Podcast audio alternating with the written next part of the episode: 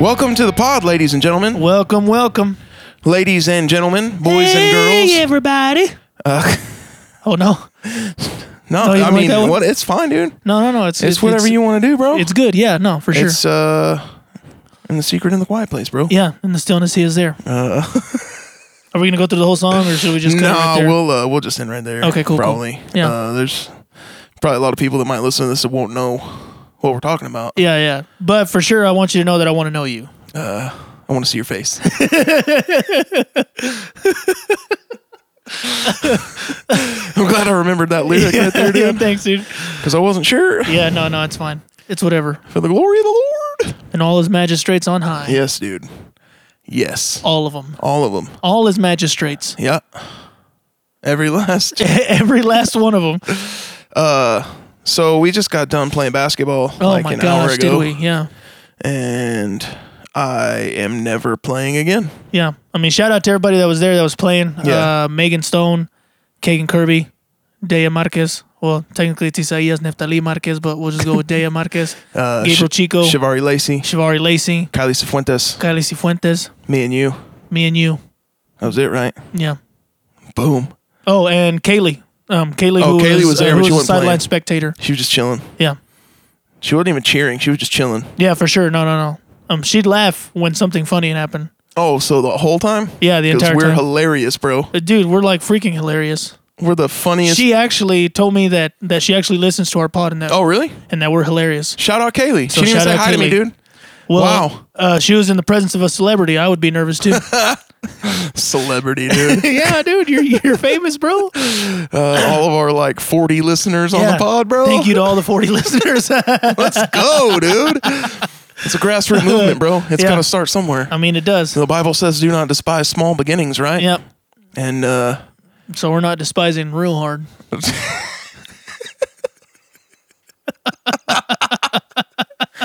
so stupid, dude. Thanks, dude. I try. so, the reason I'm never gonna play basketball again Yeah. is because uh, I need a new elbow. Yeah, he does. But Um, technically, he's not going to play basketball again. He's not going to play basketball for a few weeks. and then we'll play again. dude, I haven't done anything with my my right arm, like other than try and start uh, a uh, a blower for my lawn care business yeah. in I don't know a month. Yeah. It doesn't matter, dude. I turned in that one backside screen and, and hit Kagan, and it was over. Hey, dude, you know what you should do? You over, should uh, uh, you should go see a curandero, bro. You're like, what the heck is that? Is that a chiropractor, bro? yeah, dude. No, it's not. a chiropractor is un quiropráctico. okay, what is the whatever you just said, dude? The curandero, um, it's like the the things that Mexicans believe in, like the witch doctors that they believe in. No, No, I better no, not, you don't want to dude. go see those. The curandero, he's probably gonna do that egg thing on your elbow, dude. Take it all off. Do I need to go find the eagle eggs, bro? Yeah, dude. Or to get the eagle powers, bro? yeah, the eagle power. Uh, do you know a water gypsy? no, Okay, well, first things first. Let's find one of those we should find one of those. so that he can. Is it hard to find the eagle eggs? I don't. uh, you have to climb. Right. I mean, I get that. But like it seemed like Nacho and, and Esqueleto had to hire that gypsy to go and find the eagle eggs. Is it because that dude had to put some sort of a uh, a spell on the eggs Maybe, so that it would give him his eagle powers? maybe. Dude, you know how many times I watched that movie? Just give a guess. Fifteen times. Probably more. Oh wow. Uh, and it was only in the last like four times that I watched it where I realized at the end of the movie he's getting his eagle powers. I was like, dude, how come he can jump so hard, dude? All of a sudden, and then there's a screeching eagle sound happening while Yeah. it's going on, and I'm like, And then he jumps off the top yeah, he rope. jumps Let's top go. rope. He gets Ramses like 300 feet out in the audience, dude. And he doesn't even do anything, right? He just missile drop kicks Yeah, he, him, right? uh, he just jumps on him. He like jumps on yeah, him? just Oh, like okay, so just freaking frogs. body, yeah. Not even a frog splash. He just like No, no, jumps on. It's just straight up body, uh, Yeah, a body slam, I guess. body splash. body splash. Yeah. and then they go. count him out in the. No, he brings him back into the ring to count him out, right? Because then he remember, starts dancing so. around and doing. Uh, the one, the one that gets me is the, is the, uh, como se dice, is the the one where he writes the song for um, for Encarnacion. Yeah. Oh, I, I it. some bugs. I hate some grass. I use my hand to wipe my tears. Bro, I could I could quote a lot Oh of that no, movie. no, no, no, no. We'll say Unless you want to, then then we'll break our vows together. Encarnacion, Encarnacion, Encarnacion. That's the T right there, That's bro. like the uh that's like the That's like his signature thing. Yeah, in, any, it's- in that's every him movie being that he Jack does. Black, like- or like in School of Rock, where it's just like the.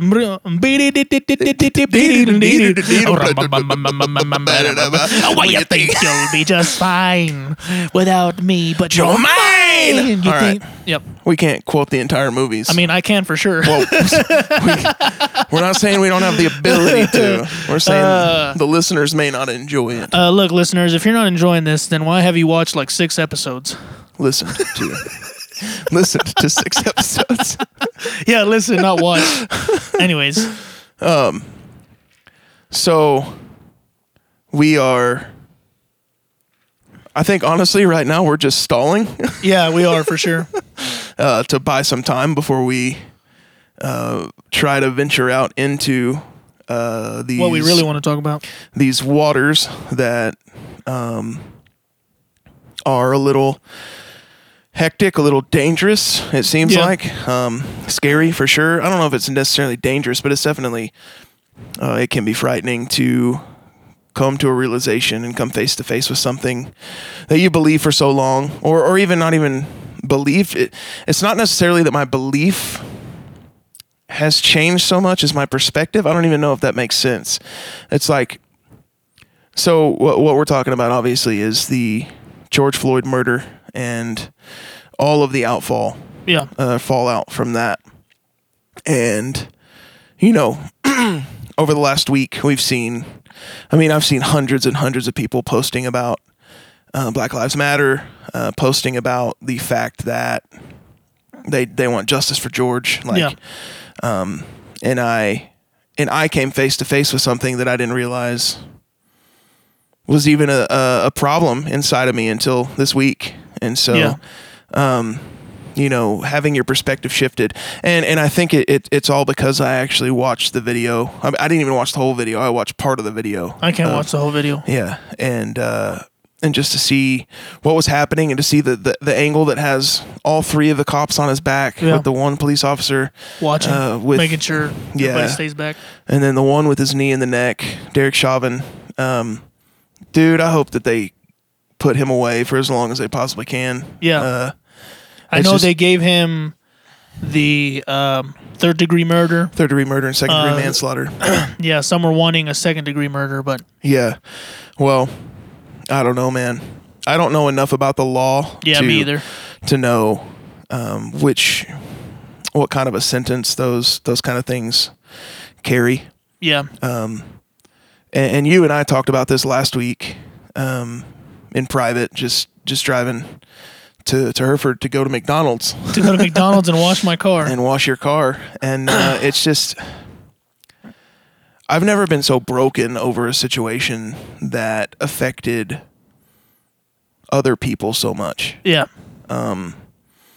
Like I can't tell you how many times I've sat there and cried over the last seven days just because I felt helpless. I felt like what like can I even do any is there anything I can really do? yeah, Like from Hereford, Texas, where I mean the black population is less than less than one percent. Like Yeah. it's a super small percentage of our population. And Friona is the same. yeah, It's a super small percentage of the the population. Um, but I think that even letting our voices be heard in in whatever way we have, what which social media uh, is a good one. We have this podcast. We can, you know, and we talked about this last week. Is like, do we really want to get into this? And Yeah. and now it's like I think for us to not get into it would be a disservice to oh yeah. everybody at Yeah. this point. Everybody And been so- affected by it for sure, anyways. Because I mean, And- there's always going to be those people that still don't either don't see anything wrong with it or don't really want to open their eyes to the fact and, and yeah, stuff like that. There, there are a ton of people. Um, I would say honestly, the majority of the people that I've interacted with and encountered on social media platforms and, and that kind of stuff yeah, um, have been sympathetic, yeah, um, have been championing the movement, yeah, have been um, talking about the fact that like George Floyd was murdered. yeah, But there's a small percentage, and they're very loud. Yeah, a very small vocal minority that's like, well, I don't think he was actually murdered. Um, like I don't understand this. Like the cop did something wrong, but I don't think it was murder. And I'm like, bro, that man passed out and was not moving and was unresponsive, and he had his knee in his neck for another four minutes. yeah, There's no excuse for that. Like there's nothing that can be said. There's not like they had no way. Uh, like there, there is nothing to justify the actions of those cops. yeah, And the fact that only one of them has been arrested so far is also a travesty yeah. because There should be more. It, should be more. It should be the the four that were there or the Yeah, other three. At least the three, but for sure, I mean, I would push for all four of them because that one cop was just standing there running certain like um, interference for Yeah, Chauvin. And making sure that yeah, making sure nobody back. would jump up on him. But the, the fact that all three of those people were on his back at one point, I mean, come on. I don't know how long they were there because it's just a still frame photo. like regardless of what it is and for those of you that don't know the guy was was he had got called the police on um he had the police called on him for a hot check No, he was. Uh, it was actually counterfeit twenty dollar bill. okay a counterfeit $20 bill and and he goes and um video shows that he was sitting in his car when the cops came the police report that they wrote said that he was resisting and fighting them that wasn't the case No. and when they threw him down on the ground, they pulled him out of his car. Yeah, they put him in one side, and then Chauvin pulled him out the other side. Yeah, and then boom, onto the floor for all for a, a counterfeit twenty dollar bill. twenty. Yeah, Now, whether we know that now, now some people are going to go there to that extreme and be like, "Well, he shouldn't have had it anyways." That's not the point. That's not the point. That's not the point. yeah, The point is that whether if it was a serious crime or a not serious crime, let due process do its job. Just Yeah. do your job to where you be like, hey, this is, um, uh, hey man, you know what? Why don't we talk about this? Step out, this and that, and then if you do, I mean, like, there's other ways to get him to talk to you than doing what you did, and to treat him the way you did, all for a, a counterfeit twenty dollar bill, whether he knew it was counterfeit or not yeah. was not cause to take a man's life, No, regardless. no. Was not cause to take a man's life. And so and that's and that's and that's the outcry right now. Like yeah, it's just uh, not just with him, but with different cases. Ahmaud Arbery. Um before him, the dude was jogging and these two white males chased him down because he looked like a car suspect that or uh, like a suspect that has, has been uh, that had been I think burglarizing. yeah, homes or something burglarizing in the, na- neighborhood or yeah. something like that. Who are you? Who are you to go there? Like, who are you to chase Well, him especially down? after Like, you had already called the police because they'd already called the cops, yeah, and so I mean, like, come on, man. yeah, and then so so that that's one thing I wanted to actually address is. And, and I'm gonna I'll be as delicate as I can and I'm gonna try and say this in the right way. Um, but please, like, if you're listening to this and and I offend you or or I don't say it right, just understand this is a journey I started seven days ago. Like Yeah. this isn't something I've I've been paying attention to forever. This is something that I'm just getting into, and so um, hear my heart, please, and don't don't take what I say out of context, and don't um, you know paint with a broad brush what I'm about to say. But the rioting and looting is a big problem Yeah. It's a it's a problematic thing because people are losing their businesses. Oh yeah. Churches are getting burned down. Yeah. Um, shop owners are being beaten to death in the street. Come on. Uh, cops are being shot in Louisville, and uh, no, uh, maybe it was Louisville, but they were shot there, run over in Buffalo, New York. I mean, and the police are also using force as well. Yeah. So it's like, um, and, and so also some of these riots are being incited by white people Yeah. who are a part of Antifa, and they have nothing to do with the Black Lives Matter movement. They have nothing to do with black people.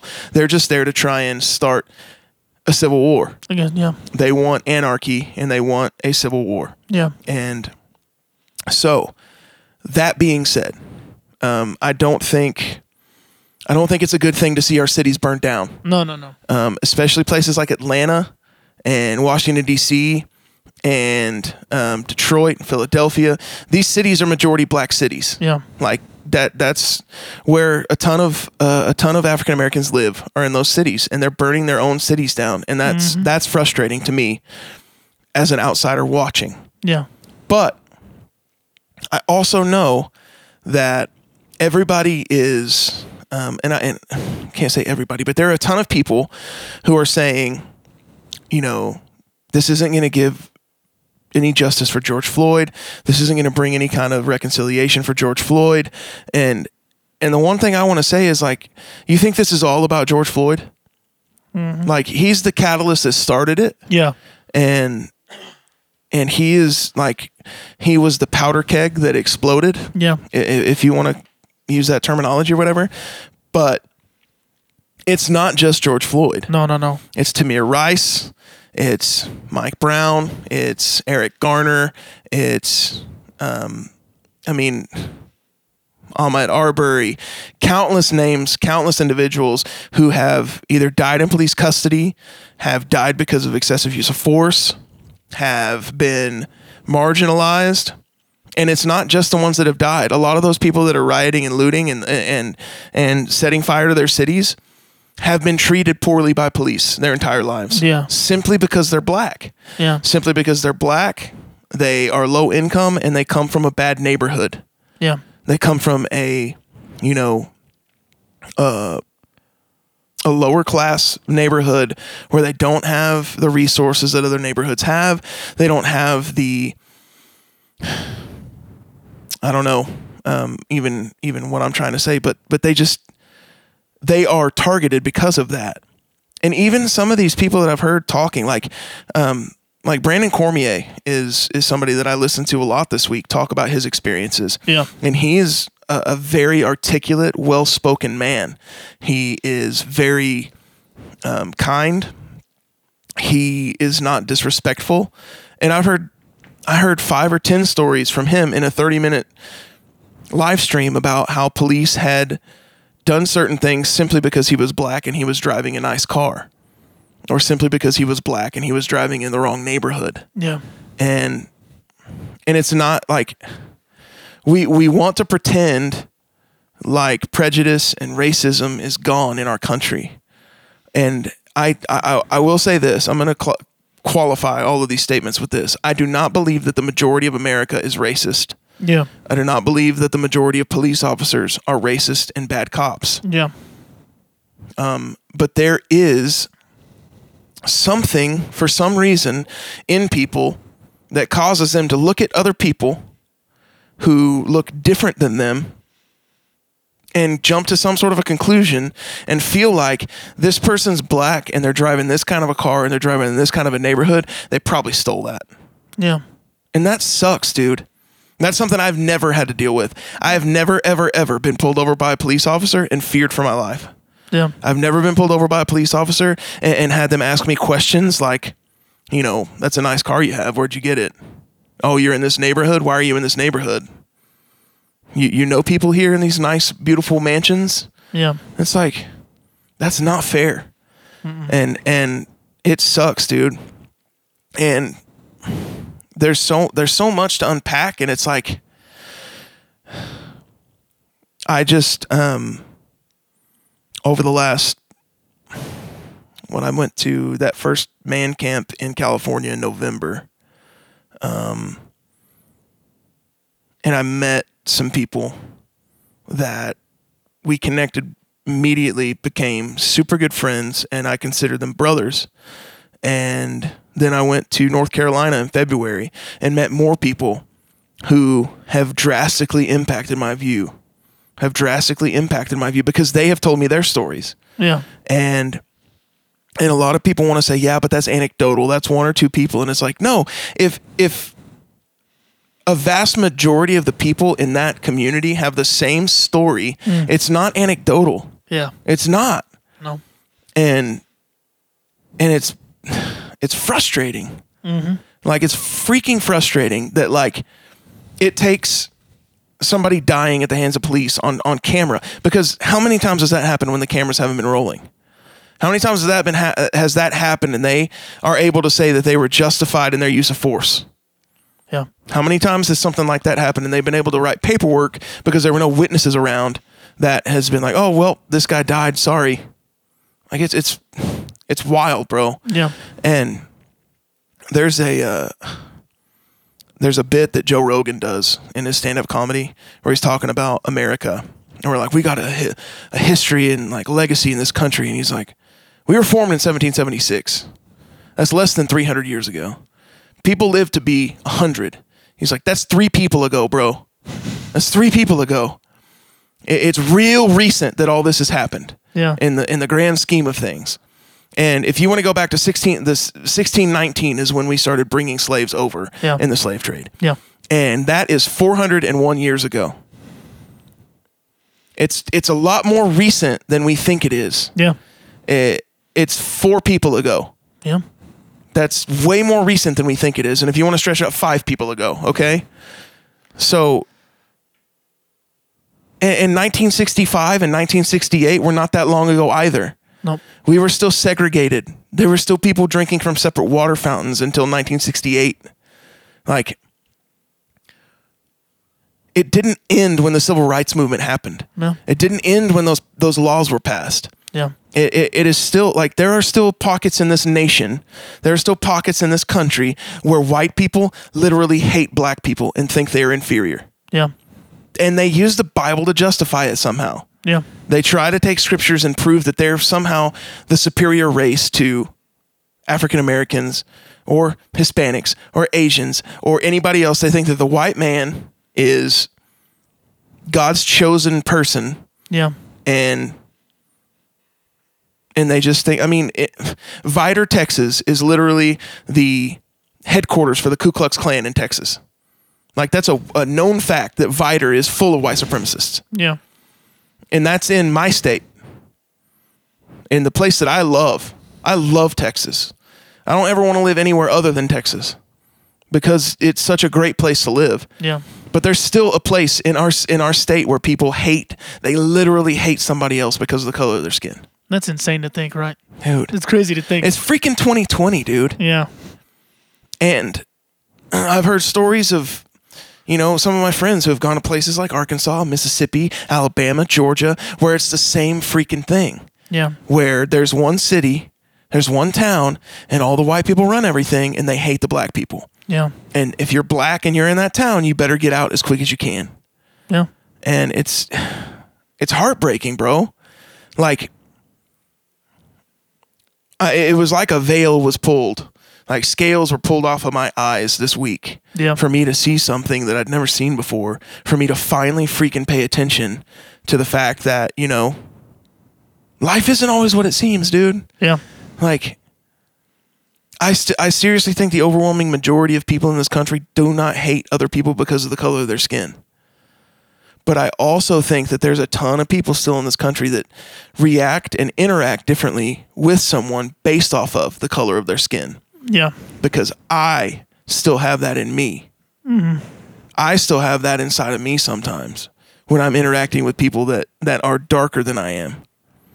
And and like I've just been praying this week, like God, take that out of me, dude. Like whatever it is that that that's inside of me that that causes me to think that way, like please, man, just rip that out of me because it's not okay, man No. And I don't know. I'm just it's a tough discussion, but it has to be like we have to start talking about it. Like yeah. and there's and I'm not going to lie, I'm not going to brush over this fact. I'm a very conservative person in my political views. Yeah. I aside from this last election, I have voted Republican in every presidential election that I've ever voted in. Yeah. Um, I have pretty much been a down ticket Republican on every single ballot that I've ever done, other than 2016. Yeah. I voted third party. Um, I don't think President Trump is an evil dictator who's trying to take over the world.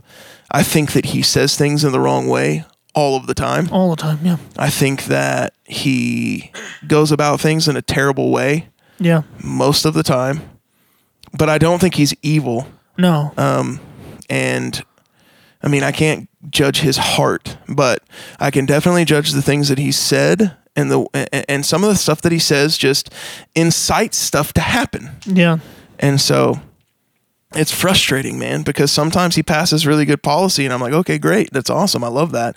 But then he turns around and he tweets some ridiculous thing Yeah. about something that has nothing to do with anything. And then he starts going after the protesters and the rioters, calling them thugs, and then saying things like, you start looting, we start shooting, which is a white supremacist thing that was said in the 1960s during the Detroit riots. Yeah. I mean, it's, I don't know. Anyway, um, can you tell the story? I mean, obviously leave names out or whatever. Can you tell the story that you told me on, on Friday night about uh, being in junior high and you experienced Oh racism? yeah, yeah, yeah. Um, uh, it's no secret uh, for those who know me. I'm attracted to to white women and, and Mexicans that act white. white Whitesicans, I guess you can call them.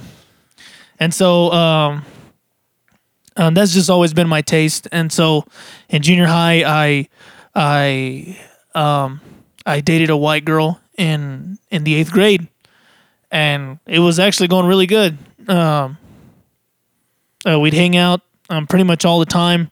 Um, I'd walk her to every class. Um, I'd play basketball with her after school, and and we'd hang out after school. And then two weeks into our relationship, she comes up to me and she tells me, "Hey, we're gonna have to break up." I was like, "Why? I thought everything was going great." And she's like, "Yeah, I'm sorry, but my mom doesn't want me dating Mexicans." I was like, "What the heck? Are you kidding me?" I mean, I didn't know how to react to it because, like, I, I was like 14. Yeah. I don't know what to do or what to say or how to react. So I was just like, okay, I guess I got to break up with you because I'm I'm a Hispanic. I guess. Yeah. Something that you literally cannot control. Yeah, something that I can't control. I mean, this is who I am, and I don't know if that stemmed from it or that's where it came from. But I remember, I mean, I remember telling you this on the way to Hereford too. But like, I've always, um, um, that I was always embarrassed to be a Mexican. Yeah. Like I never embraced that fact. Like I never embraced the culture. I didn't like my culture. I didn't. I don't know. Like I was just just never a fan. Yeah.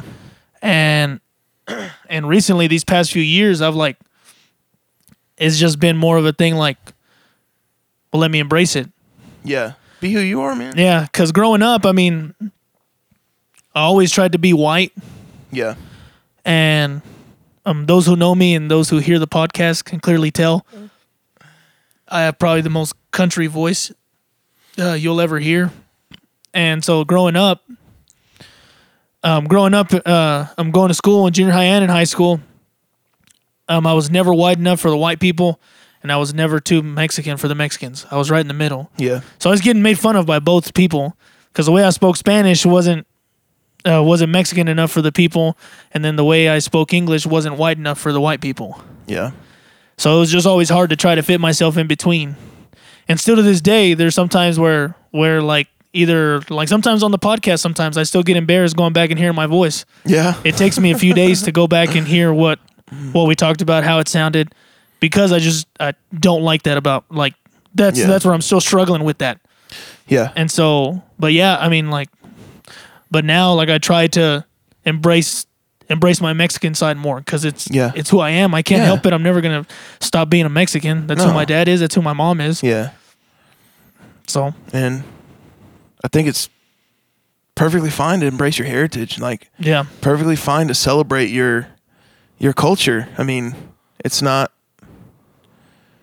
it's not something to look down on, like to be proud of who you are. yeah, be proud of where you came from. And uh, there's something that uh, I was watching a, a live stream yesterday with with a few different pastors. It was one white pastor and two black guys, uh, two black pastors that were talking to each other, and uh, it was like they were like, people will always tell you, I don't I don't see color, brother. Yeah. I don't see. I'm colorblind when it comes to people. I just see children of God. Yeah. It's like, well, if you don't see color, then you're not seeing with the eyes of Jesus. Yeah. He's like, he made all of us different shades for a reason. Yeah. It's like he put us all together as like a, a kaleidoscope or a tapestry, and like we all got to be together for us to like really be the perfect, beautiful picture of the bride. Yeah. Like, and it's like, oh, I just I don't see color, and it's like, it's a cop out. Yeah. It's a cop out for you to be like, oh, I don't see color. That means that I have never noticed you. I have never paid attention to you. yeah. Um, and so it's like I'm I'm not gonna pay attention to the fact that you're black and I'm white. I'm gonna Yeah. live in my little fairy tale little world over here and pretend like nobody's different than me. And it's like God created all of us different for a reason, man. Yeah. We're supposed to celebrate diversity. We're supposed to celebrate like you you look like you do and you talk like you do and you know Spanish like you do and I wish that I did know Spanish like you do, but um it's like it and the, the craziest thing like the craziest thing about that story that you told about being in junior high and having a girl tell you that her parents wouldn't let her date you because you're a, Me- uh, a Mexican yeah. is the demographics in that town Yeah. in Hereford are so like it, it's ridiculous to tell somebody that. Yeah. It's like Me- Mexicans make up or Hispanics make up like 75% of that that city. Yeah. It's a very large majority of the city that is Yeah. that is Hispanic. Yeah. And to tell somebody nope, you can't can't date him cuz he's brown Yeah. and he has a different culture.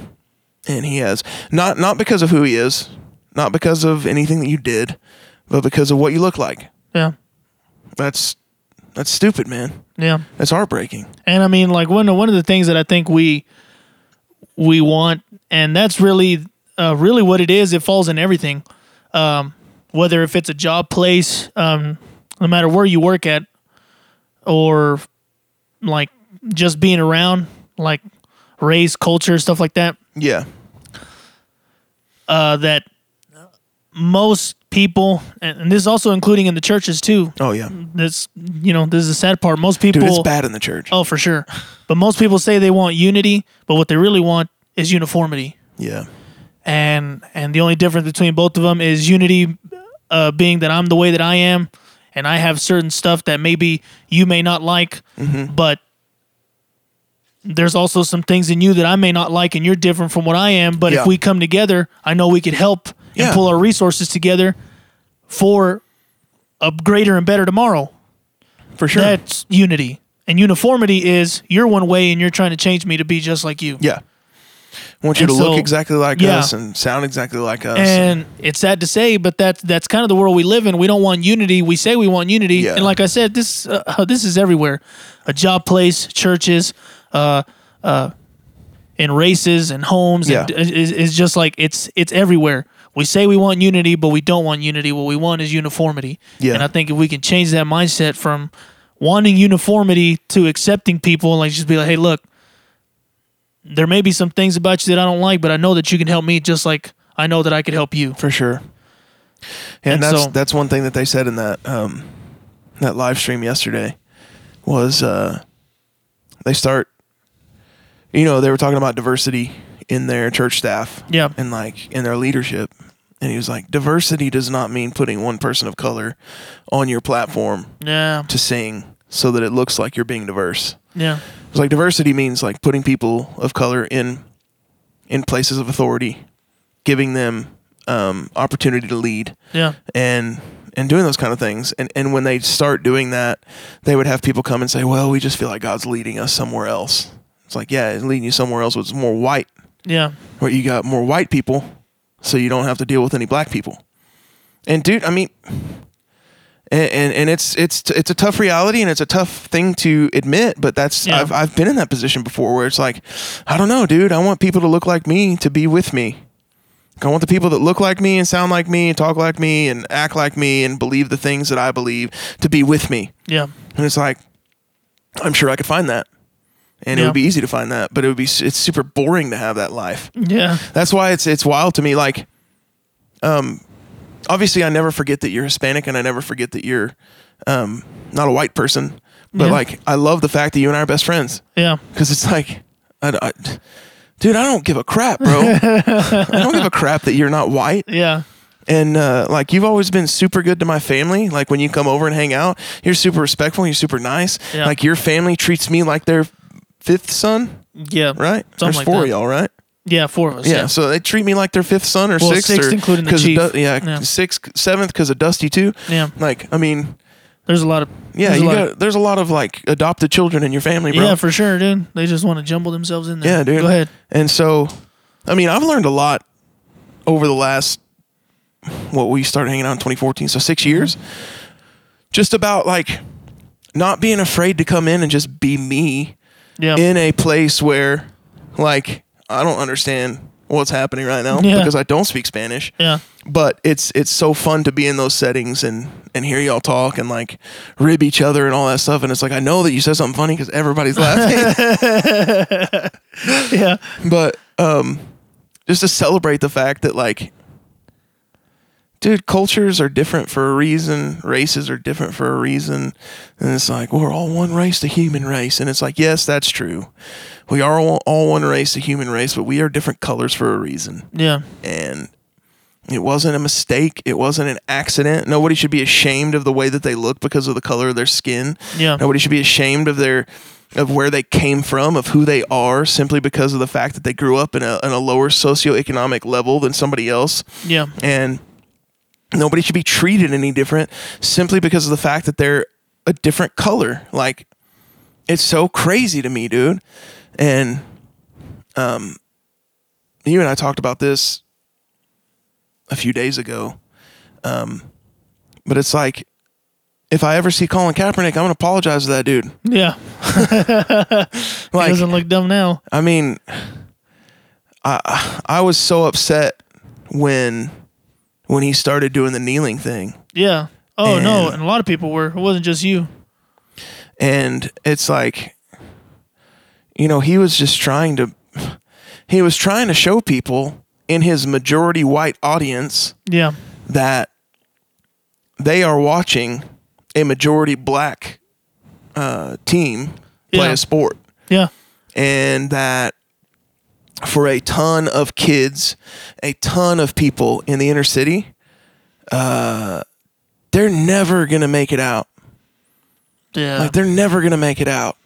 It's hard to make it out of the south side of Chicago. Yeah. It's hard to make it out of South Dallas. It's hard to make it out of Detroit. It's hard to make it out of Baltimore. It's hard to make it out of, of these some of these places in Boston and New York and, and Brooklyn and all this stuff. And and we don't I don't realize that because I'm from freaking Hereford, Texas. Yeah. Fifteen thousand people and very, very, very, very, very few black people Very.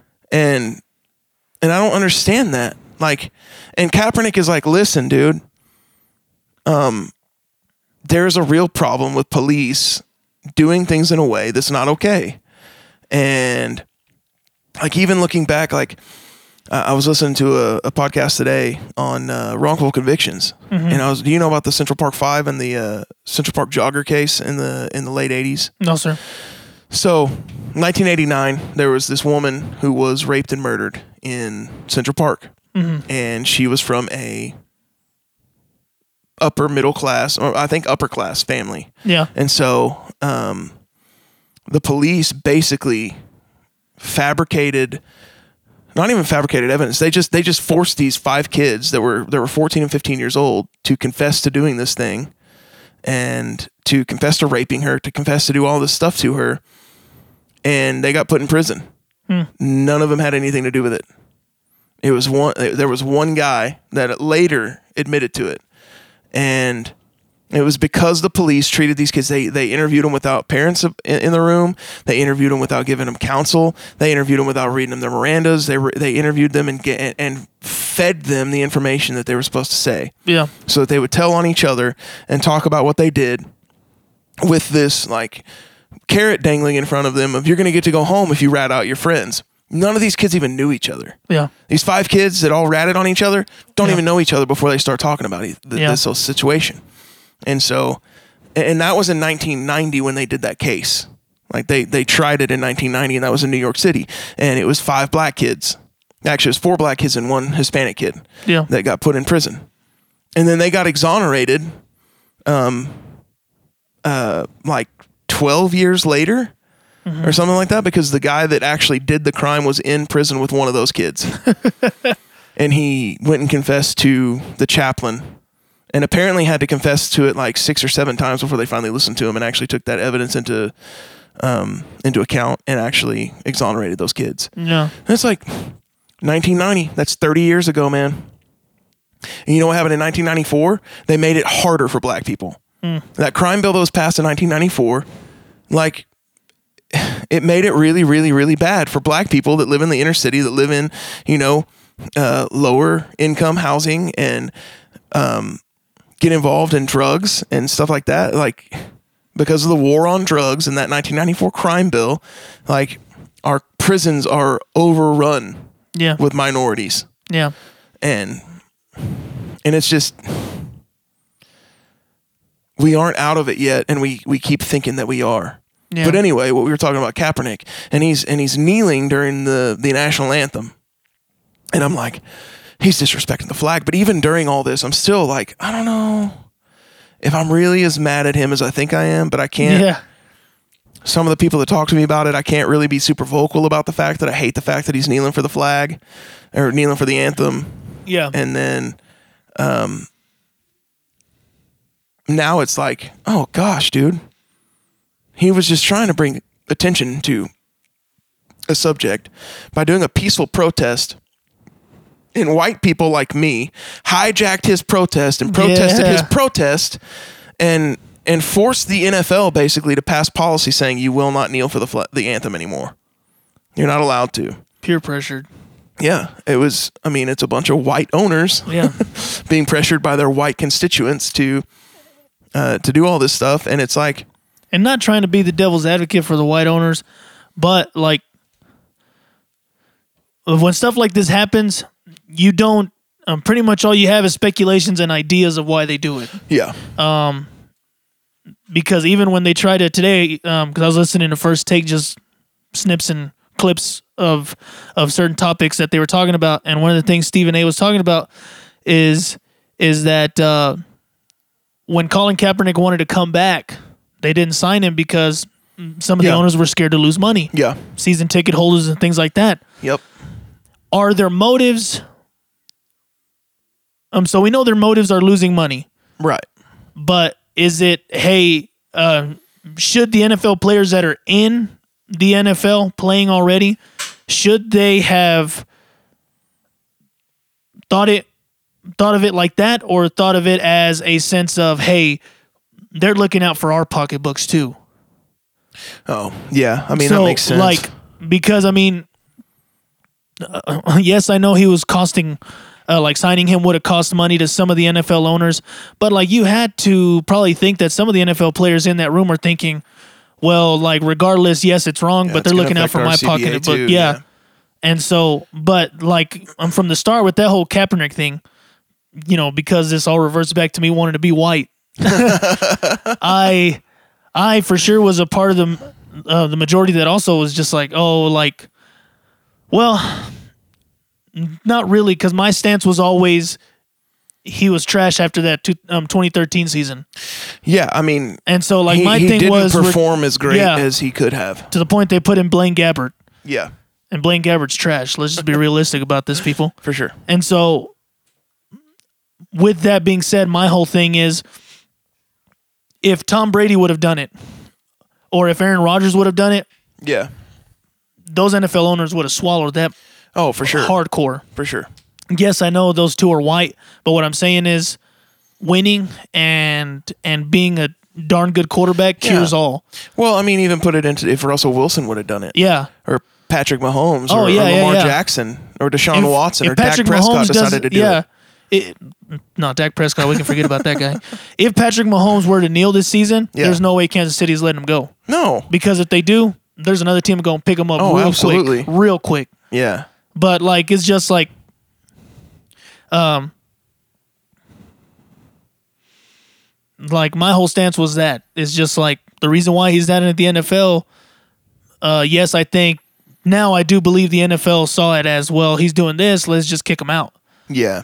But, but I think they saw the bigger door whenever he was starting to suck it up, and they They sat him down. That's always been my stance on that Colin Kaepernick thing. Yeah.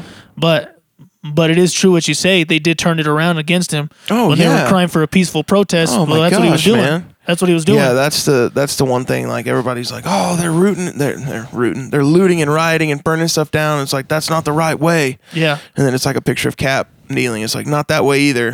And then there's a picture of LeBron wearing a "I Can't Breathe" shirt. Yeah. Not like that either.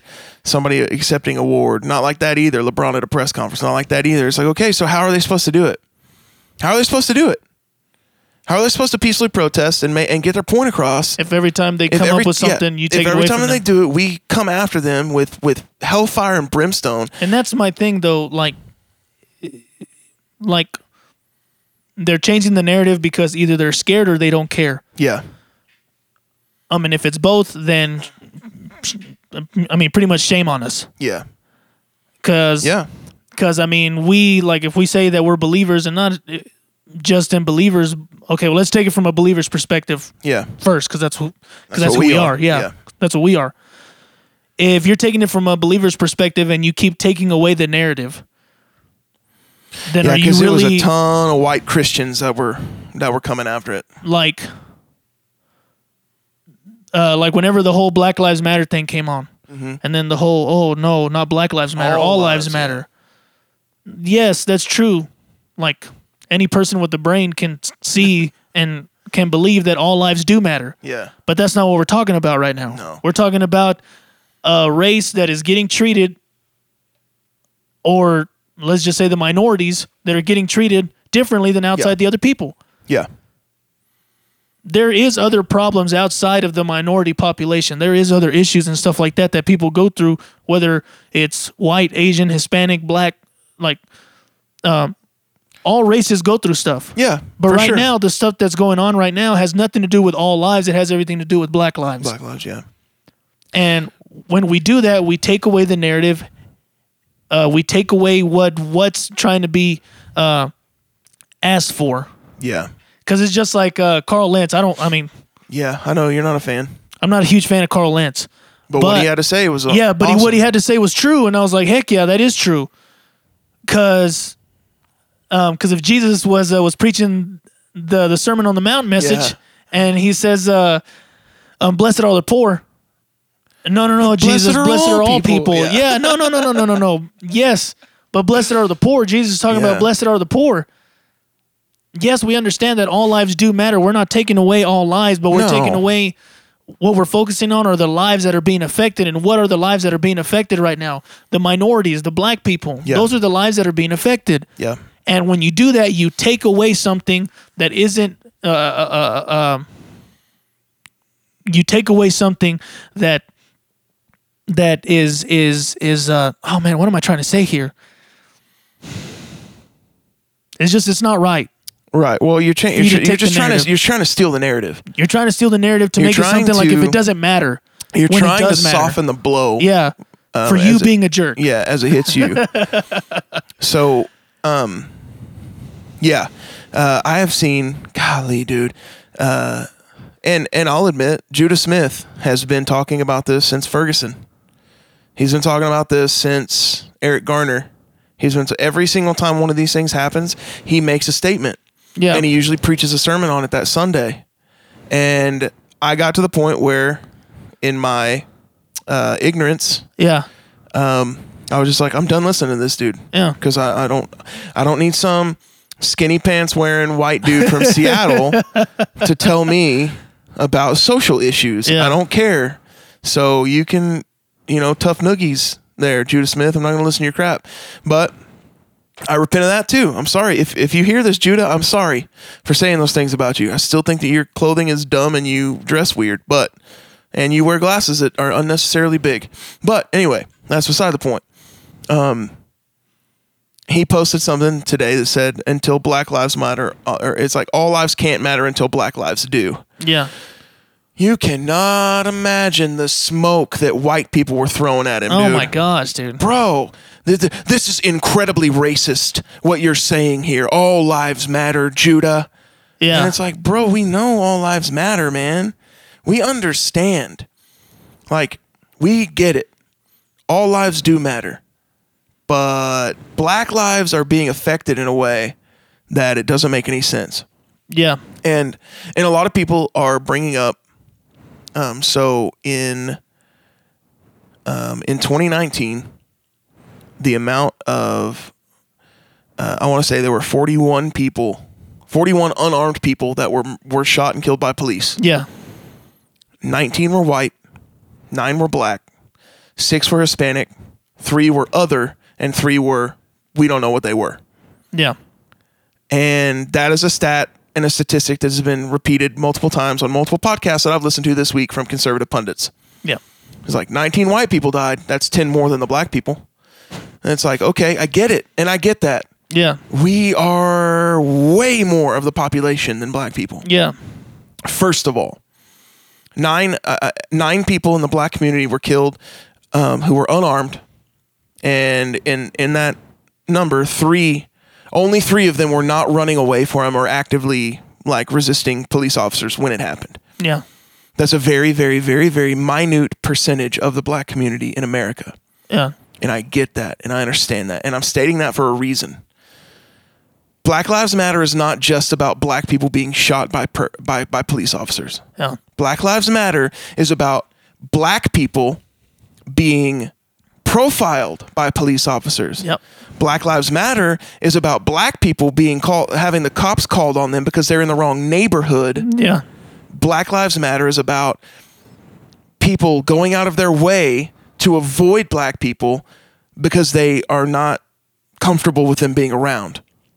It's not just about George Floyd being killed on the street. Yeah. It's not just about Eric Garner being choked out in New York. It's not just about all this stuff that we're trying to make it about. It's also about that black kid who's driving around uh, at 10:30 at night, getting pulled over, Driving around right now. Yeah, and being Trying to go home. and being detained because he's black. Yeah. It's about the countless stories that I've heard from friends like Brandon Cormier talking about him having a car full of white people. Yeah. And He has four white people in the car with him, and they still pull him out of the car and interview him and talk to him by himself. Yeah. And listening to the stories that some other friends of mine that have told me, and I, I'm not, I mean, I, I doubt that Brandon Cormier is ever going to hear me talk about him, but I'm not going to share the other stories because I haven't Yeah. talked to those people Yeah. about sharing their stories and, and sharing them by name. Yeah. So, but, um, it's like seeing people talk about like, have you ever had the cops draw their guns on you? And it's be like, yeah, I have. As a black person, that happens frequently. Apparently, Yeah. I've never had police draw guns on guns on me. Uh, that I know of. Yeah. uh, this one time, did I ever tell you? And and I don't know if it's I don't even know if it's racist or not, but it's it's for sure funny. Okay. Uh, probably to kind of lighten up the mood. And I think you have heard this story. okay. But there was one time where um, it was me, Alex, and Dea, and this is when I had the Honda. Um, I don't know Yeah, if, it's- dude, the if I Honda. was driving Let's that go. Honda, but but um, it was when I was in that Honda. We were going to Pak-A-Sak to buy drinks. It was about um, kind of because we're doing because we're doing the podcast pretty late, people, just because yeah, we it's were super balling. late tonight. But but that's fine. I'd, I'd probably do it again just because I've balled for forever. sure. Yeah, no, no, no. it's fine, people. Don't worry about it. But um, and so uh, we were going to Pak-A-Sak. We were getting drinks, but usually the way um um the way that I would buy drinks from Pak-A-Sak is through my change.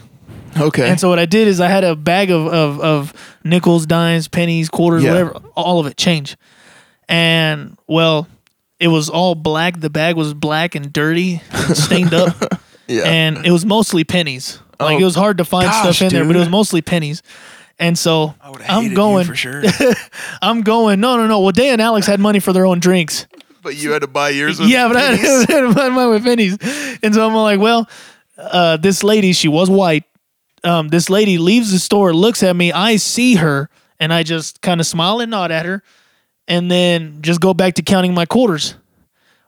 Well, Dan and Alex are still waiting on me to hurry up and count my quarters, and the next thing I know, there's lights behind me. I'm like, what the heck? You, are you inside the store? Or you, No, no, no. you're We were in the- still sitting in the car. Yeah, yeah, Okay. yeah. We are still sitting in the car. Uh, the cop comes and uh, knocks on my glass. Dit, dit, dit. And I was like, what the heck? So I go and I was like, yes, sir. And the dude goes, "Hey, you mind stepping out?" And I was like, "Yeah, what's up?" And then he goes, he's like, um, he's like, "Hey, so we got a call that uh, y'all are out here smoking weed." Oh my god. I was like, "What?" You never smoked weed in your life, have you? No, never, dude. Dude. And then I was like, uh, uh, no, sir, not at all. Well, we got a call um, that y'all were out here smoking uh, weed and, and rolling up joints. And I was like, and then the cop goes, Can we check your vehicle? And I was like, Yeah. Uh, now, the cop who was talking to me was white. Yeah. And then the cop that uh, was hanging back to make sure everything was all right was uh, uh, was a Hispanic cop. Yeah. And so, um, um, so the lead cop in this, he's like, "Hey, go go stand back there," which was a white cop. He was like, "Go stand in the back Yeah. uh, with my partner," and I was like, "Yes, sir." And and so me, Alex, and Deo, we go stand back there, and and uh, the Hispanic officer is all like, "Hey, man, sorry about this," and I was like, "No, it's fine. I mean, he has permission. I mean, he's not gonna find anything in there." Yeah. And then so he goes, and this is what the cop tells me, right? The one searching the vehicle comes back, and then he's like, "Are you sure you three don't smoke weed?" Now, mind you, Deo's like, I think in junior high, probably. Yeah. Now, okay, granted, I can't fault the guy because there are junior hires in Hereford oh, for sure. that smoke weed. 100%. Okay, um, that's how corrupt uh, Hereford is for sure. Yeah. And oh, so- dude, that's that's happening in Friona too, for Yeah, sure. no, There's no, no, no, for every, sure. Everywhere that they have a junior Wow, high, Jeff, I had a way to take the narrative, bro. We're talking about Hereford, and so, um, um, so we're going, and uh, and so he's like, "Are you sure you three don't smoke weed?" And we're like, "Yeah, why?" Because under the seats smell like weed. And I was like, under the seats. Your, your under your seats just smelled like a skunk, dude. So he was mad at you. I was like, okay. And then, uh, and I was like, all right. And then he's all like, well, I'm gonna let you guys go because I didn't find anything in there. I was like, you weren't gonna find anything in the first place. Yeah. And so he's all like, just be careful. And I was like, all right, yes, sir. And then we just walked off. I was like, God dang, dude, freaking Karen. Oh my god, Karen dude. calling the cops that, on me, bro. That right there Yeah. Is something that I'm gonna address right now. Yeah. People trying to make Karen into a Oh. racial slur or whatever. Shut up. Do you need My to talk bad, to the Karen. manager about this, Karen? Like, I love you. golly, dude. It's like Car- calling a woman Karen for being for being that way is just as bad as the N word. It's like, no, it's not, because I can say Karen. Yeah. But I mean, I can say sad- Karen all day without any dude, kind of it's sad to repercussions. say though, but like them getting mad, like that's how that that's how most people are like that. Yeah. You know? I was like, what the I Yeah, mean for sure. it, it makes sense, but to try to make it into a racial slur, no, that's oh, not dude, that's that's not so it. stupid. That's not Uh, it. That's not the T, homie. Yeah, no. So, I mean, there are racial slurs that were used against people who are of Caucasian descent. Like, there are different slurs for different, like, Polish people or Irish people or Italian people or whatever. And I'm just like, I'm a white dude. I don't even know where I came from. yeah. Uh, technically, I think I'm from, like, Spain. Yeah. That's why I have these beautiful gold locks and uh, that is why you hair. do. So I said earlier that I don't think that I've ever had the pol- the um, police pull their guns on me, but I think I have. Um, and, and we're we're gonna make this a little bit lighthearted for a second because this story is ridiculous. Uh, a couple of my friends were moving to Idaho back in 2015 um, during the summertime, and we were having like like a marathon of game nights at their house. Um, and so we were all there was like I don't know eight or ten of us at their house hanging out, um, playing. Was this when I was in Africa?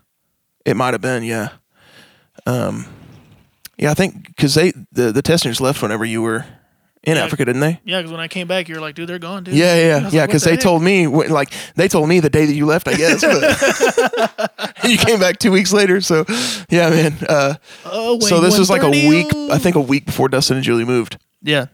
and so we were hanging out at their uh, at at their house, hanging out, playing games and whatnot. And they were like, "Dude, let's go to Pak-A-Sak and get some drinks." And uh, this podcast is Pak-A-Sak heavy, dude. So Hey, pack a sec. Um, go try them out though. They really are good. yeah, they got good drinks, dude. Um, so we we go to Pak-A-Sak, and it's um, it's pretty far away from where they live because they live in it. some of you are not familiar with the city of Hereford, but it's like where they lived is on the super far west side of town, and Pak-A-Sak is like right in the center of Everything. of everything. Like where north, south, east, and west meet is where Pak-A-Sak resides. pretty so much. we go over there, and I'm with one friend by myself, and then there's like six people in a van, and I don't know why it was just me and Marshall by ourselves, but it was just us two, two white dudes. Yeah. I'm gonna clarify that we're both white, Yeah. extremely white, and uh, so we're driving and we we get over to Pak-A-Sak and I'm looking around, hanging out, whatever, and I look in his floorboard, and there's a toy gun, and I was like, oh, this is fun. It makes noise, uh, and so I take it into Pak-A-Sak and I'm start like just pew pew pew pew pew at people, and uh, Pew, pew, pew. and it's fine. There's no problem inside of Pak-A-Sak because it's green and orange. Like it's Yeah. obvious that it's a toy gun. Nobody has any kind of questions that it's a toy gun when we're in there. But it's like 11 o'clock at night. Yeah. And so we leave Pak-A-Sak and uh, we're driving in one lane and our friend Andrew is driving the van in the other lane. And Marshall has his hand out the window Yeah. with this toy gun and the other like the van they have toy nunchucks that they're swinging at us Yeah. so they're swinging nunchucks and we're shooting a fake gun and we're just messing around having a good time whatever Yeah. no problems Yeah. until we get we pass center street and I notice a car pulls out behind us pretty quickly, and I'm like, oh, whatever, no big deal. Okay. It's 11 o'clock at night, some drunk person probably. and then we get um, about six more blocks down, and reds and blues. I'm like, oh no, Oh. dude, Marshall, what are you doing speeding, bro? Having no idea why they're pulling us over. I'm like, bro, are you speeding? What are you doing? He was like, I guess, bro. I didn't think I was, but he pulls over, and uh, we open the glove box. He's like, "Can you grab my insurance out of the glove box?" I'm like, "Yeah, sure, for sure. Yeah, let's do this." And then all of a sudden, we both have our windows down. We're just hanging out, and then all of a sudden, I hear passenger hands out the window, and I'm like, "Oh, this is for reals."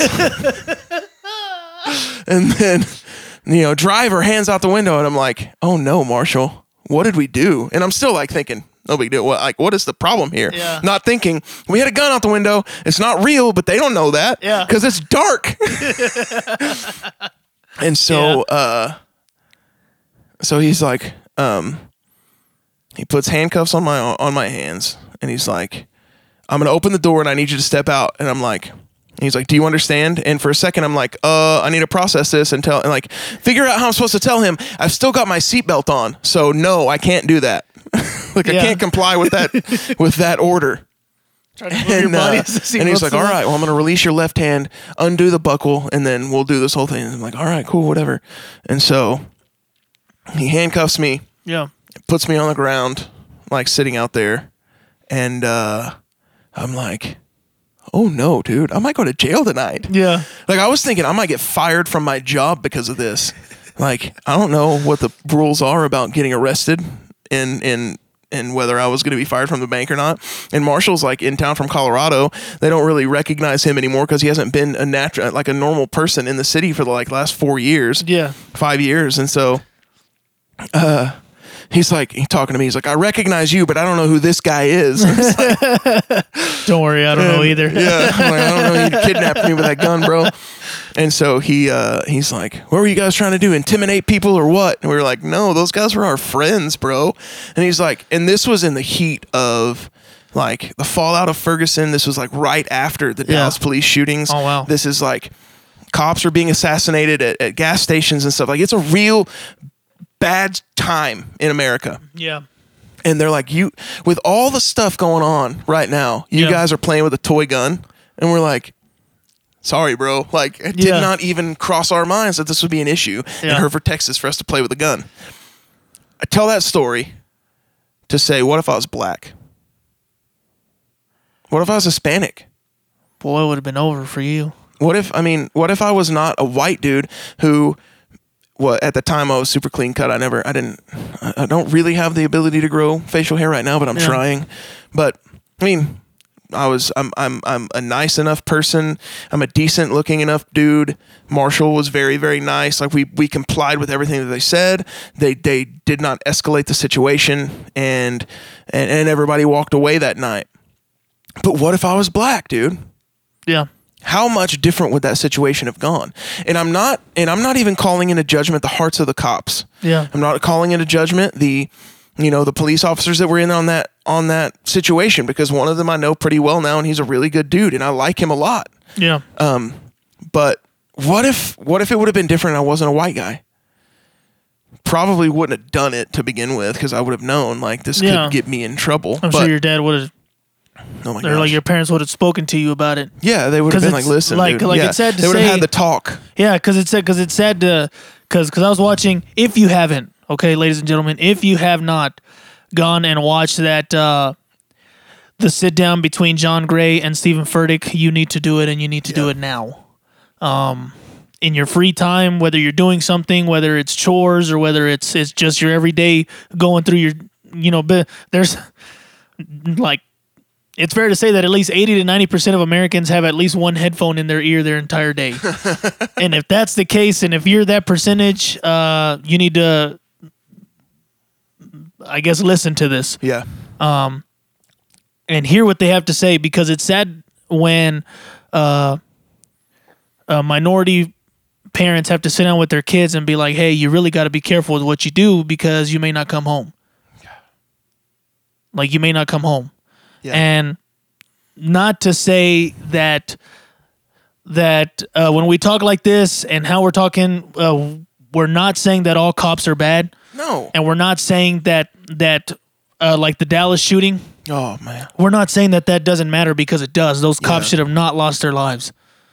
And and and when that happened, for people to downgrade it, oh well, this is what they get for this. This yeah they're just as wrong as the people that are downgrading Yeah. uh, the Black Lives Matter movement now. yeah But this is the world. This is the actual world we live in, where minority parents, whether you're black, Hispanic, Asian, whatever, yeah have to sit down and actually talk to their kids like, hey, when you um, get pulled over, don't take your hands off the steering wheel until that cop tells you to. yeah And you say everything, say yes sir, no sir, do everything because I could, um, because I still do that.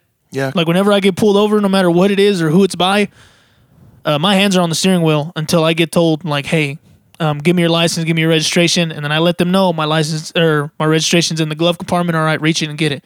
Uh, so there's still stuff that I do yeah because not saying that it's that bad for me, because I'm not gonna lie to you, it's not.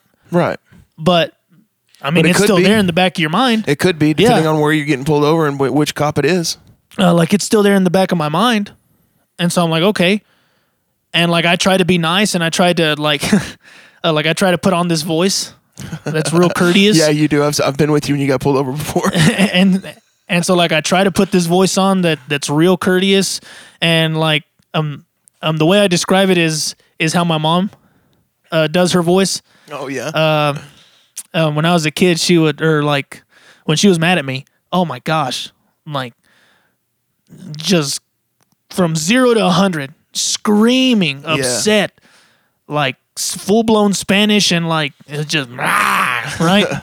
as soon as that phone rang and it was somebody, oh yes, hi, hello, and I'm like. Bruh, you were just yelling at me Claudia, because I didn't do something, You're trying bro to murder me just now dude talk to them like you were talking to me. and then like she'd give me that look like shut up and go upstairs and I'm like whatever man this is ridiculous. but that that's that's kind of the voice I put on like Yeah. yes sir hello. But I mean it's just the world that we live in that it's sad that not all people can go home I'm like uh, having that peace yeah um, that they can make it home. And um, there's a lot of injustices going wrong, um, yeah going on in this world. yeah A lot of them. it's hard to focus on any of them like Yeah. specific Because at the end of the day, look, at the end of the day, minorities we're still gonna have to have to call the cops when something goes wrong. yeah But like, um, uh, um, there's a Dave Chappelle um stand up bit that he does. And and Dave Chappelle goes, he's all like, uh, when I started making money doing stand up, um, and uh, like I kind of moved to a nice neighborhood, but it was so nice that I never called the cops because um, they never believed that I lived in it. Yeah. And so Dave Chappelle would come up and he's all like, imagine like if something happened, um, and the cops came over and they were looking for me, and then he's like, he's still here, Johnson, and then he hit him in the head, and he's all like, I've seen this trick before. This black guy came in here and took all those photos down of the white family and put photos of his family up. Typical. Typical. And then he's like, let's sprinkle some crack on him and get out of here.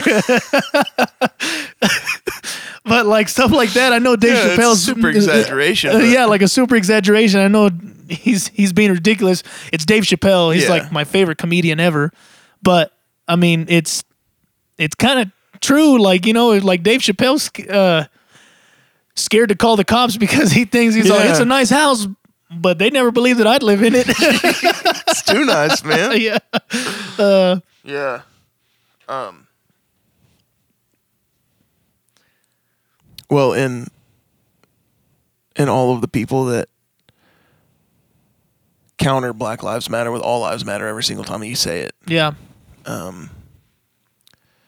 And and and we may be talking in circles, but we're still. I mean, we're still trying to process all of this too because Yeah. I mean, um, but um, there's a couple of analogies that, that have been used over the last couple days, and there's a bunch of Christians getting mad about it, and I don't give a crap what they think. If Yeah. they're mad about it, then they can, I mean, they can get happy in the same pants they got mad in. So, yeah, that's true. um, but one of the analogies is the parable of the lost sheep and the and the shepherd yeah. and how he leaves the 99 to go find the one. And it's like he goes to look for that one sheep, and that one sheep represents black lives. And the other 99 sheep are saying, But what about us? We matter too. And he's like, Yeah, but the one is in danger. And a lot of people have been upset with them using that because it's like you're reading things into scripture that aren't there. And it's like, okay, I get that. Uh, we're using a parable that Jesus told to tell a parable today. Yeah. We're doing the same thing that he did. We're just using his words to do it. Yeah. And it's not that the other 99 sheep don't matter because the shepherd needs those other 99 sheep too. Yeah. It's just that the one is on the side of a cliff somewhere and he's lost and he needs help. And so the shepherd's going to find him. Yeah. Um, And then the other one that that's not biblical or scriptural at all is your house is on fire and you call the fire department, the I fire this department comes Yeah. and they start spraying water on your house and your neighbors are like, "Yo, what about our house?" All house matters. All houses matter, bro. Our houses need some water. And it's like yeah, but none of your houses are burning. none of your houses are burning right now. We're trying to put out this fire. No, no, no, It's no, like no. no, no, no, no, no, no, no. All houses matter, bro. My tax money goes to pay you to protect my house. Yep. it's like, yeah, but your neighbor's house is on fire right now, and if I don't put if I don't put this fire out, it's going to spread to your house. So let me fix this. And and it's just it's frustrating, man, to see so many people in the church give so much kickback to the fact that we're trying to raise awareness and we're trying to understand and we're trying to sit and listen and learn from people of a different perspective, of a different culture, of Yeah. a different background. And they don't want to budge on it. They just want to be like, nope. I'm going to keep living life like I live life. I'm going to keep doing things the way that I do it. And I'm going to never allow my opinions to be changed. Yeah. I'm never gonna let my mind be changed. And uh, so that's just that's where it is. And I'm I'm gonna sit here forever, and I'm never gonna grow out of this. Yeah. And I don't know who. I don't even know who said it. Somebody asked this a few. I mean, it was probably two or three years ago. It was like, when's the last time you changed your mind about something? Hmm. And I was like, dude, I don't even know. I don't even know the last time I changed my mind about something. It was like, well, I can give you an answer now. It was last Wednesday.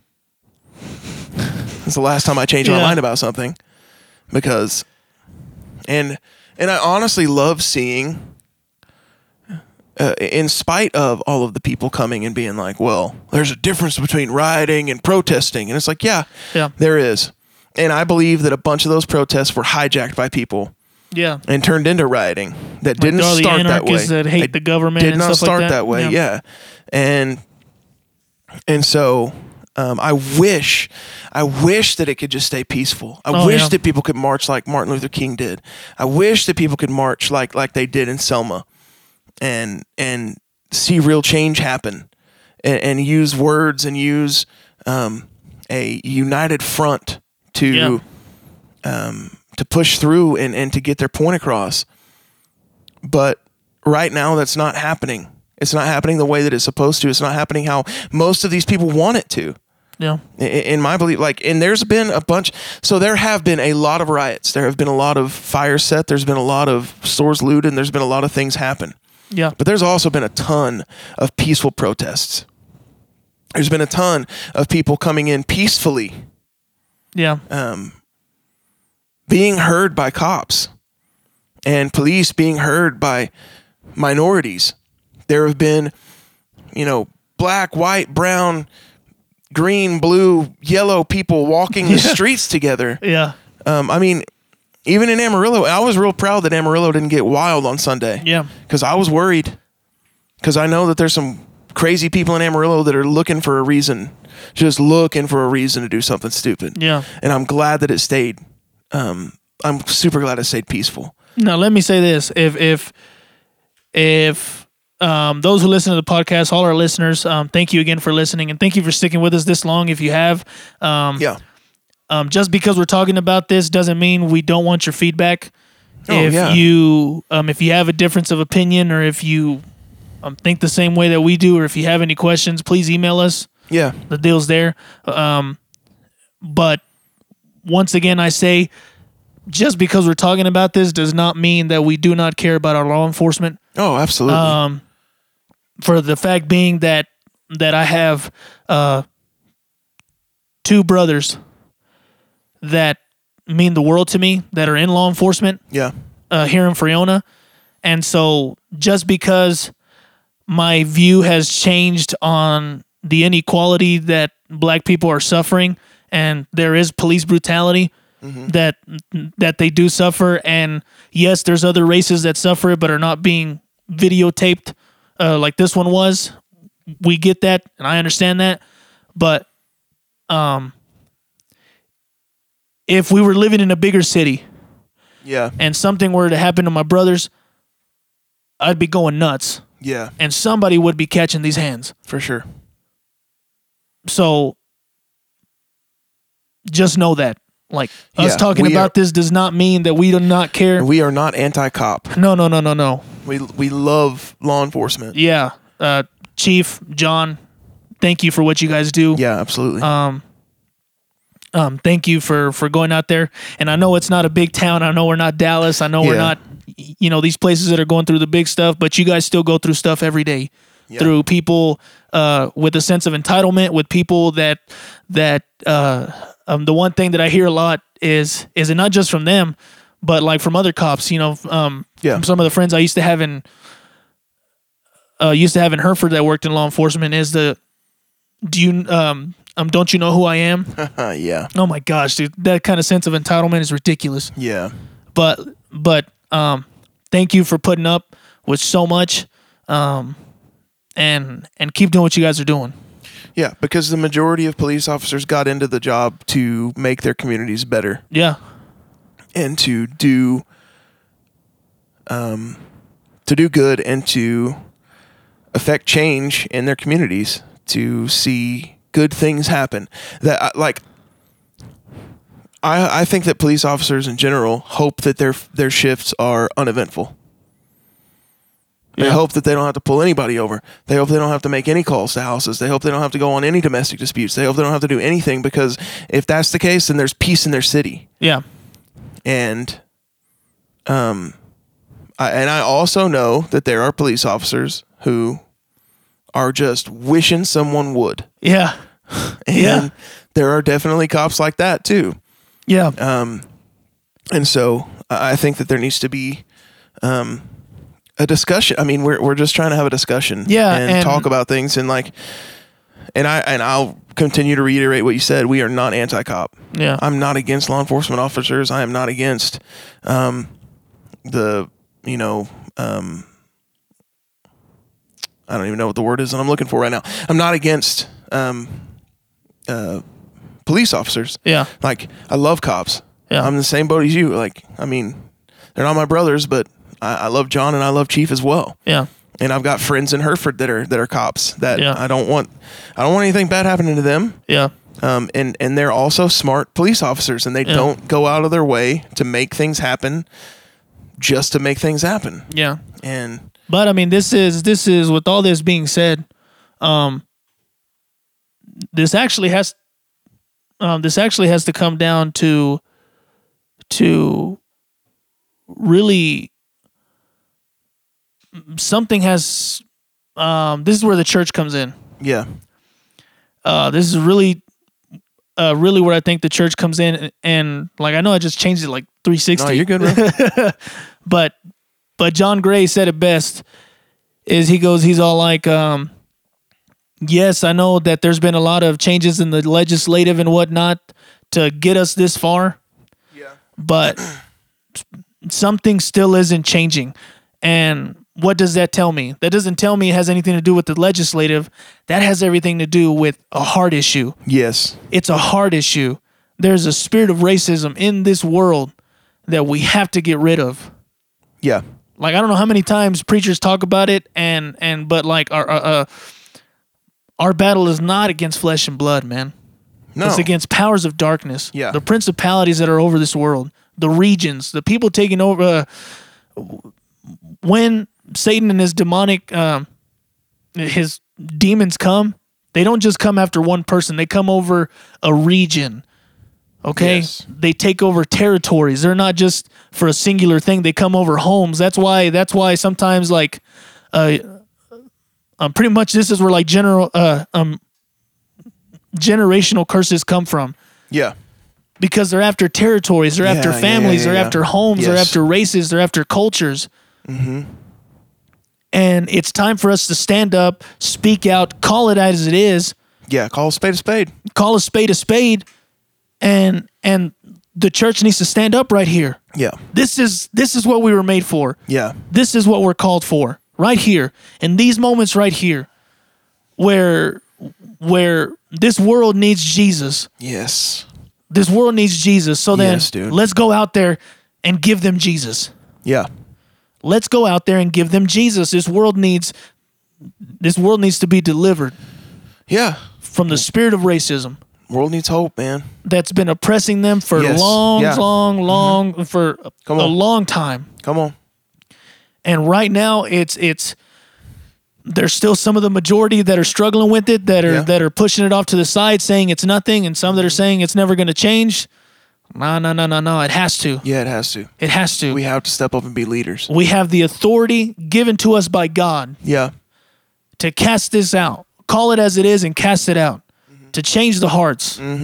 We have that ability. We have that power. We talked about that. There were so many people, so many testimonials sent to us uh, from last week's podcast. Yeah. And we are so glad. We are so glad that so many people were impacted Yeah. by what Jeff was talking about last week. And and but this right here, this is why we do what we do. yeah, man. This is why we put up with the stuff that we put up with. This is why we put up with the battles that we do Yeah, because of stuff like this. Stuff that's hurting people that doesn't need to be hurting people. yeah. And and it's it's a hard issue. yes, yeah, It's a hard issue. yeah, And if people would just come to the feet of Jesus and submit themselves, yep. I mean, things would change drastically in this world. Good word, man. That's would change word. drastically in this world. Yeah. Um, that was one thing that, that I heard yesterday. Somebody say uh, it was like, I've been carrying this weight for so long, man. And uh, the other pastor was like, "Well, what what can we do? What can we do to help you?" He's like, "Help me carry it because I'm exhausted, bro." Yeah, come on. He was like, I've been carrying this for so long and I'm exhausted, man. I need Yeah. help. And uh, we just don't understand it. And I admit it, man. I'm and I apologize. I repent to my black brothers and sisters that Same. have had to go through stuff that I've never had to encounter. That, I- that have had to deal with being either bullied or being looked down upon or uh, looked over for certain things simply because you're you're darker than other people, Yeah. or you speak differently than someone else, Yeah. or you know your hairstyle is different from someone else. I mean, it, it's absolutely ridiculous the things that we come up with to say, like I don't like that about you, Yeah. and it's like, what am how am I going to change the color of my skin? How am I going to change Change my what? like the way that I talk? Yeah. How am I going to change like my eye color or my hair color? I mean, you can change hair color real easy. Yeah. But like, like I can't change the freckles on my face. Yeah. I can't. I can't change the fact that I got glass knees and elbows that always get hurt. Like it's not something I can't just change who I am. Yeah. You can't just change who you are. Yeah. And and we want people to fit into a category of people for us Yeah. so that it's comfortable for us and we never have to face any real facts. Yeah. And that's something that I mean I've had to face head on this week and I'm like, "Oh my god, bro. Yeah. I've never experienced something like this before." Yeah. I've never experienced. There, there, there have been some times where I've seen something happen, and I'm like, "Oh man!" Like the Philando Castile Oh thing. my gosh, dude, that And- one, that and, one, is and the that one. was terrible. the dude um, literally told him he's all like, yeah, "I have a dude. gun and I have a license for it," Yeah, and the cop just Golly, popped him bro. seven times. He's like, Yeah, "No, no, no, dude. don't reach for it." What? bang, bang, bang, bang, bang, bang. Yeah, I'm like, "Come And- on." and that one, that one, I was like, okay, something has to happen here. Yeah. Um, but I still wasn't about to kneel with Colin Kaepernick. No, no, no. I wasn't about to tweet hashtag Black Lives Matter. No, I same. definitely wasn't about to put that on my Facebook page where all my white Christian friends are at, and and uh, all my my older white Christian friends. After see, after seeing the George Floyd one, the other one that came back to mind was the Alton Sterling one. Oh yeah, regardless look now regardless of if the crime if these dudes weren't robbing banks. Yeah, and they weren't killing people. They didn't deserve to die. No, regardless if they were resisting arrest or not. Yeah, man up and taser him if you have to or or or find a way yeah, to get the cuffs on him. And, and i mean i guess probably taser him shouldn't have been the right word. I'm sorry but there's other ways to do Yeah. it instead of taking Yeah, yeah, somebody's yeah. life I the mean, way they did Using using your firearm is is the last possible should be the thing. last one the last one unless you know you're in a like life or death thing. Which and I understand. Co- I don't understand what it's like to be Yeah. a cop. I don't know what it's like for me to go out there and risk my life every Yeah. night. But I also know that there should be training on use of force and escalating situations. yeah And and we also look at like the majority of the places that these these kind of things are happening is in major cities. yeah Like I'm not gonna say that there's not small towns that are have that have super corrupt police forces. Yeah. Because there are. I literally watched a documentary, like a docu series on Netflix the last couple days about Ada, Oklahoma, and how corrupt their politic like their DA and their police force is. yeah And so I'm not saying that it's not in the small cities, but the places that these kind of things are happening and, and we're seeing the videos of and we're seeing this kind of stuff is in larger cities yeah bro the the the New York City police force is like 60,000 cops. yeah It's it's enormous, bro. Yeah. Like the amount of people that are on the police force in Minneapolis, St. Paul is crazy. And, and you have to have a lot of cops to police a city that's millions of people. Yeah, you have like you to. have to. But it's like how many things are overlooked because of the number, the sheer number yeah of police officers.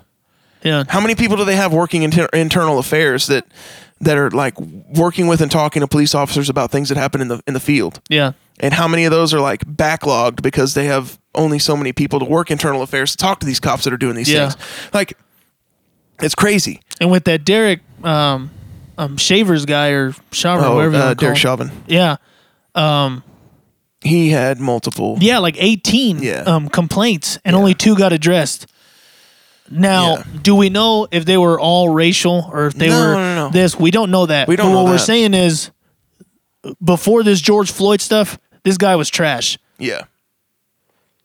and um, for them to only look up two of them, uh, like if if some dude has 18 complaints on him, uh, you as a police chief or you as uh, His as IA officer or whatever, a yeah. DA or or or whoever is in charge of looking at those complaints, you should have looked at all 18 of them and figured out what the heck it was, regardless of what it was. We're not saying it was racial because we don't know if it was racial or not. We just know that that dude had 18 complaints, and um, I guess the 19th was the charm.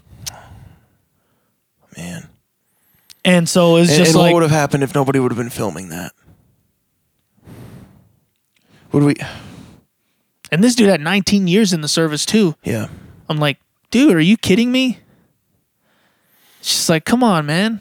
Yeah. Like, and this also, this might go like, like besides besides it being a hard issue, which it is, uh, um, this also comes back to, to to a power issue. Oh yeah. Oh, because I have a power and authority, I can do whatever I I want. You got a badge and a gun, bro. I got a badge, I can do whatever I man. want. You better listen to me. I mean, come on, bro. Yeah. Come, bro. There's measures here. Yes. there's there's there's uh uh precautions there's measures that you have to take to Ensure- confront somebody Yeah, and to ensure something like this doesn't happen. yeah because because at the end of the day whether this counterfeit 20 was real or not Yeah. george floyd should have gone home Yeah. he should have gone home whether if it was just bogus or whether if it was by mistake or whether if it was spend the night in county jail and and um, post your bail tomorrow Yeah. this dude should have gone home and he didn't Yeah. And how many stories are the same are just like that that don't get documented? How many people do we know about that? Or how many people do we not know about that they wind up dying in police custody and the police can somehow justify their use of force Yeah. or justify or right away or whatever? yeah and and that's why I'm like a big proponent of body cams on on all police forces in America. Yeah. Like, please, like the the the great thing about our country, even in in this turmoil and even in this brokenness that we're in right now, the great thing about our country is that we have a way to fix it. yeah It's through criminal justice reform. Yep. It's through going to the voting booth and voting yep it's through talking to your legislators it's through you know writing to your congressman or whatever like Yeah.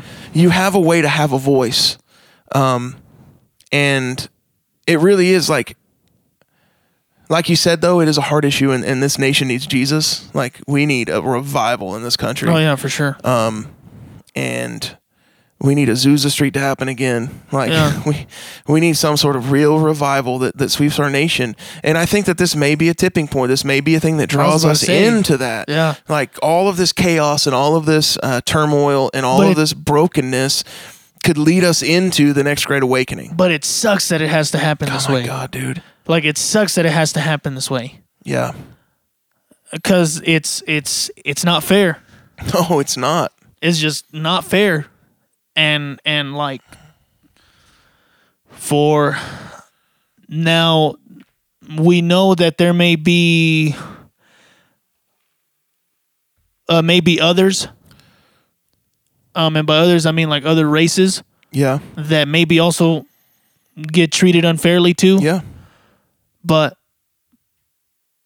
right now the one that's pressing is the one that's been videotaped Mm-hmm. and it's and it's the ones that are like hey man i can't breathe bro i mean Yeah. it's just like y- your job is to protect and serve Yeah.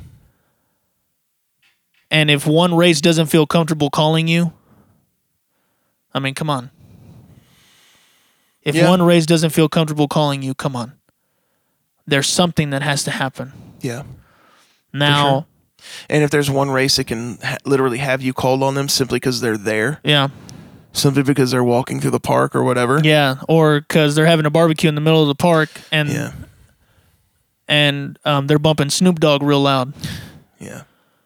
you need to come tell them to shut up it's a park it's for everybody it's Yeah. public yeah, yeah. if you don't like it leave if not move farther down Yeah. This park's big enough, bro. the park's big enough for everybody or bring your own speaker and start bumping i don't know i don't, I don't know Country 80 music or something. yeah country music or 80s rock i don't know combat their loudness Yeah, i mean who knows Jovi, They- bro. i mean who knows like there might be one person from each barbecue that's like, dude, I actually like Bon Jovi. Yeah. Bump it up. Oh, sweet. Actually, you know what? I actually went to a Snoop Dogg concert once. You mind bumping that up? Yeah. And then boom, you become friends. I mean, there's there's always there's so many ways around this to the point where where if it is an actual crime, there's due process, mm-hmm. and if it's bogus, both of you get to go home. Yeah. Plain and simple. Yeah. Hey, uh, uh, Mr. Floyd, this is a misunderstanding. We're sorry about that. Um, this is my card. I'm Officer So and So. If you need anything, let me know. Yeah. All right, thanks, man. And and if it is bogus, like the cop needs to have something happen. Yeah. Like that's the that's the biggest problem with all of this is um the police officers that get involved in these these shootings or like take the Garrett the, the Eric Garner situation. Yeah. That cop's not in jail. nope. Tamir Rice, that cop's not in jail. Nope. Philando Castile, that cop's not in jail. Nope. This dude better serve time, man. Yeah. He has to. If he does not, if he does not get convicted and put in jail, it's going to be 10 times worse. Like it's going to be wild, bro. Yeah. Um and and and and honestly, I won't blame them. I won't blame anybody that goes out there and and riots if this police officer does not serve some sort of a sentence for this yeah. because he straight up murdered that man. And Now my whole thing with the writing, and this is something that uh, we've shared, and if it if it bothers you, I'm sorry. Um, but they tried the peaceful protest, yeah, and uh, we didn't listen. we said we didn't want to hear it. We said we didn't want to hear it. We tried to change the narrative, and so now with the rioting and the looting, do I think it's it's right that they're rioting and looting? Heck no. Yeah. Let me say that again. Heck no. People are dying. Businesses are getting destroyed. Places are getting burnt up. Yeah. No, it's not right.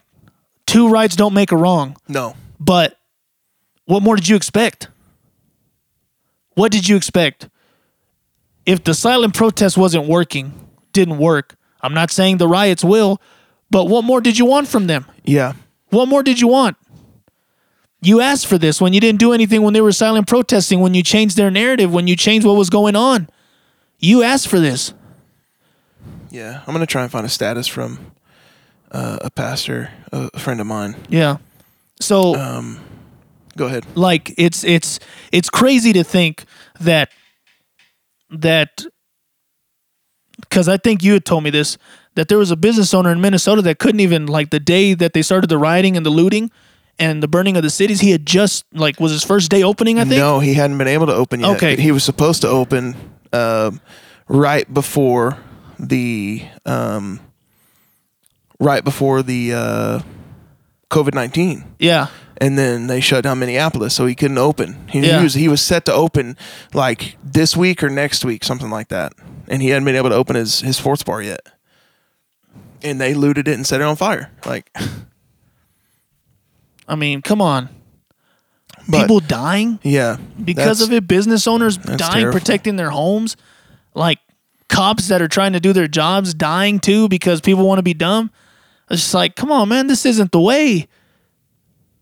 And even George uh, uh, George Floyd's brother came out and said he's all like, doing all this ain't gonna bring my brother back. Yeah, And that's the truth. It's not.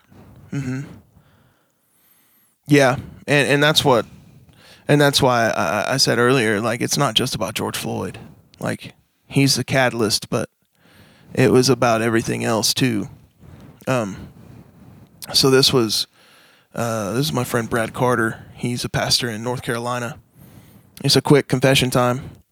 Who's ever been in a conversation and you were really trying to get your point across, but the person or people you were talking to just weren't listening? Mm. And finally, after a buildup of frustration, you end up lashing out, raising your voice, or even throwing a fit. I know I've done that at work with his wife and even with his kids at, at some point. Has anybody else ever done that? And then he edited it. He said, Edit update. Thank you guys so much for being honest. Now imagine spending every day of your life in a conversation and not being heard. Mm. How frustrating would that be? I hate that so much. Maybe that gives us a slight perspective on why we see people on TV rioting in the streets. Hear me out. I totally realize that lashing out or just losing your temper is not closely comp- uh, comparable to destroying property, but not truly being heard for decades is also far more arousing than just being marginalized in one conversation. Yeah. And in no way am I condoning violent protest, rioting, or lawless behavior in any way. I don't agree with it and it saddens me and sickens me, but I am simply saying maybe I understand. Yeah. Me too. Well, They've tried. They tried to do it like Dr. King. yeah. They tried to march peacefully. They tried to kneel during the anthem. They tried to use their platforms to bring awareness. They've tried to do all these things, and we've said, shut up and dribble. Yeah. We've told them to be quiet and stick to what they're good at. You get paid millions of dollars Yeah. to play, not to talk. Shut up. Yeah. Yeah. And it sucks. Yeah. Like LeBron James grew up in Akron, Ohio, Yeah. a single mother household. He grew up dirt poor. Yeah. And that dude has done so much for the city of Akron, Ohio. Oh yeah. He did so much for Cleveland when he was there. Oh yeah. He still does so much for Central Ohio. Yeah. His Like- school, his uh, um, his I Promise school. Yeah. That he opened up in downtown Akron. Yeah. And, and we tell him all the time, like we we have consistently told him to shut up. You're a millionaire. You don't know what you're talking about. And it's like, bro, I came out of the projects, man. yeah. It's like I, I know what I'm talking about. I have friends that are still there. I have friends that still haven't been able to make it out. I got family members that didn't ever make it out. It's like I'm I am one of the most gifted individuals, individual athletes of all time. Yeah. Like the athletic ability that that man has is insane, and that's the reason why that dude made it out. Yeah. And he has affected so much change in Akron, Ohio, and in Cleveland even. Yeah. But people tell him like, you know, you're a you're a multi multi multi millionaire, so you need to shut up. You don't know what's going on. He's like, God dang it, dude, I lived it for 18 years. I lived it, Yeah. and you know, I'm telling Kaepernick because Cap's story is different. He was adopted by white a white family, Yeah. like, and and he grew up upper middle class, Yeah. and people told him, you know, you don't know what you're talking about. You're this, this, and that. You're this, that, and the other. Blah, blah, blah. You're rich. You don't know what you're doing. Yeah. You're disrespecting the flag, the flag that my uncle died for in Vietnam. My my actual uncle died in Vietnam fighting for that flag, Yeah. and, and so I took it personally. Yeah. But I didn't understand that it wasn't about the flag. Yeah. It wasn't about the anthem. Nope. It was about the police and, and criminal justice system that needs reformation, that needs to be transformed, that needs to be changed because it is um, targeting black people Yeah. at a rate that is not even close to uh, um, the same number as, as as as any other race. Yeah. Like it is going it, like it's designed to make people that are in the system stay in the system.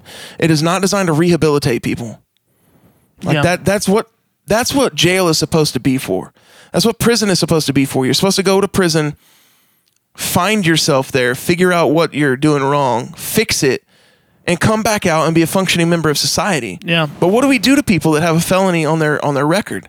What do we be, what, what do we do what do we do to people that spent years of their lives in prison? Yeah. We don't let them work. No. We don't let them get real jobs. We don't let them have a way to make income. We don't allow them the opportunity or the ability to, you know, excel or exceed in, in, in any way. It's just because we were taught that that if they did that, oh, you can't trust them in yeah, you can't trust them. It's like, well, I went to jail. Jail is a place that I'm supposed to get better. Yeah. that that's that's what it's designed for. That's what it's supposed to do. But most of the people that go to jail wind up back in jail. And that's because the system is rigged against them. It's Yeah. like I'm supposed to go to this place and get better, but I'm shoved into a place with other criminals and our jails are overcrowded. There are too many people in them. There's you know, some of the conversations I've had with friends who are police officers and, and the things that they'll overlook simply so they don't have to put somebody in jail Yeah. because the laws in Texas are still, you know, marijuana's illegal. Yeah. I mean, anyway, I don't want to get into the weed conversation. Yeah. No. uh, no. No. No. No. No. No. We need to stick to. yeah. Come on back, Jeff. Come but on anyway, I'm super libertarian when it comes to that. I'll Yeah. just say that. So Yeah. take that with as, as you will. Yeah. But especially in these communities in places like Chicago and Detroit, Baltimore, um, the uh, the Bronx, Brooklyn, those places that Yeah. that are majority African American, Atlanta. If they still have laws on the books that are criminalizing small amount possession Yeah. and putting people in jail on a on a felony, bro, come on. Come on. There are so many states that have already legalized that. So anyway, that's I'm I'm done there. But yeah.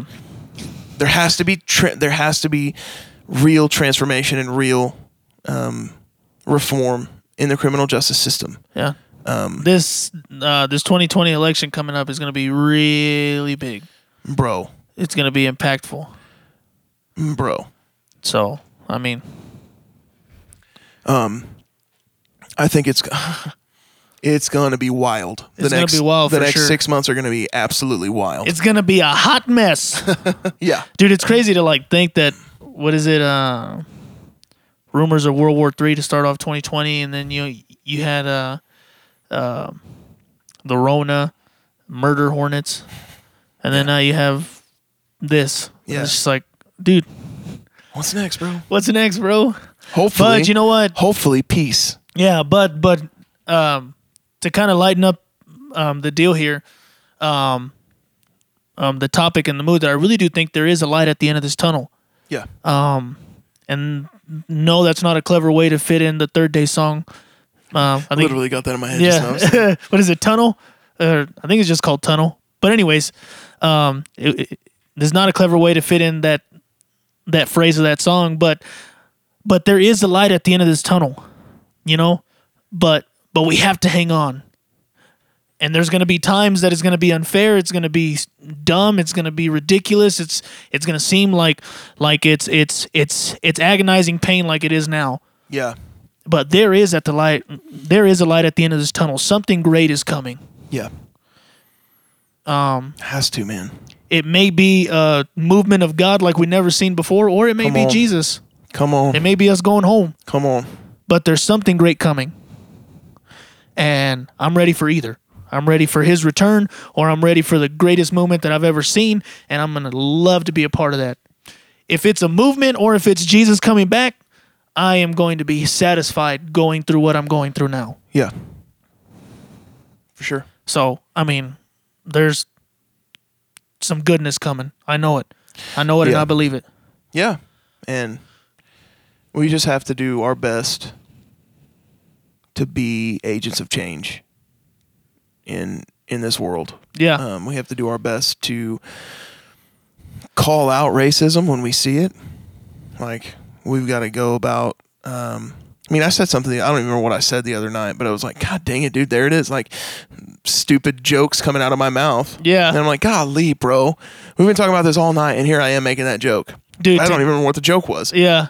Dude, but today, today, like, uh, like I had an inner, like, struggle within myself Yeah, with the whole, um, um, the whole Blackout Tuesday thing. yeah, because there again, man, I let fear creep in. Oh well, what's so and so person gonna say? What's this person gonna feel? How is this person gonna feel? How are these certain group of people gonna feel? yeah, And like I had that inner s- struggle within myself to post it, and I was like, no, it's not about them.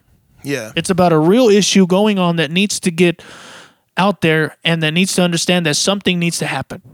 yep, And so people have patience with me. I mean, yeah. I'm Dude, slowly I mean, trying I mean, to be I- better. I, I wrote that super lengthy post on what was it? Wednesday night? No, Saturday. It was Saturday night, I guess, when I wrote it.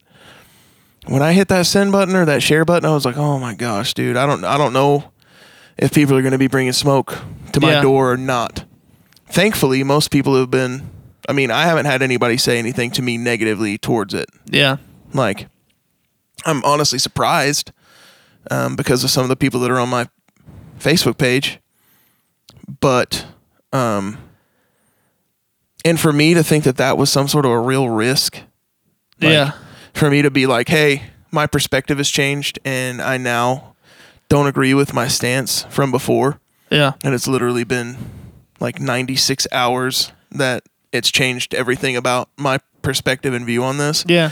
Like, um, and then be like, yeah, man, I'm making a real difference. I'm like, I don't know that I am making a real difference. I know. Maybe I inspired a few people. Maybe I got some people to open their eyes and, and think of things differently.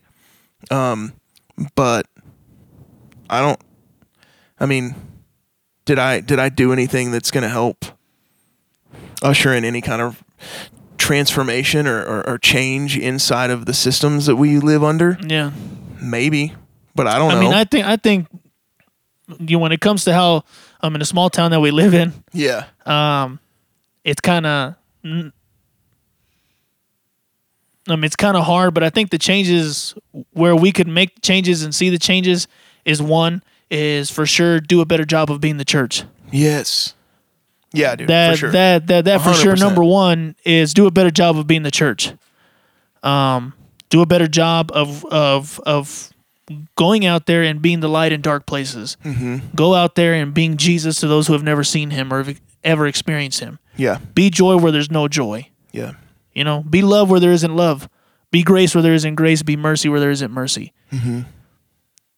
and and so number one i think that's where we need to start there.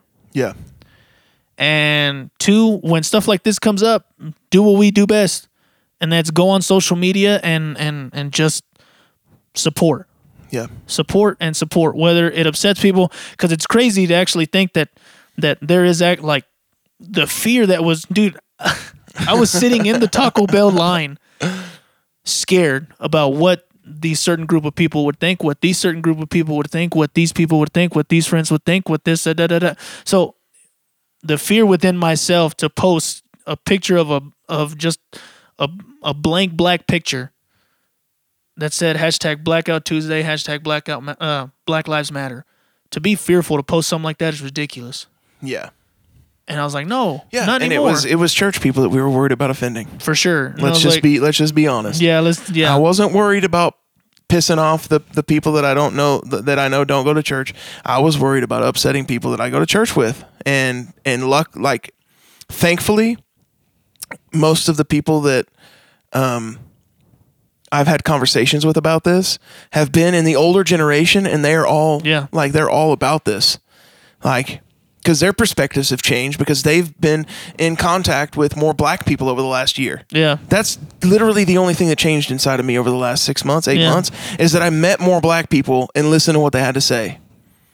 And if I if I knew you before this, then I'm really sorry for not listening to what you were trying to tell me. yeah, Like I feel absolutely shameful over the fact that you guys have been talking about this for years and years, and I've I've it has fallen on deaf ears with me. Yeah. And I apologize for that. I repent for that. I'm so sorry.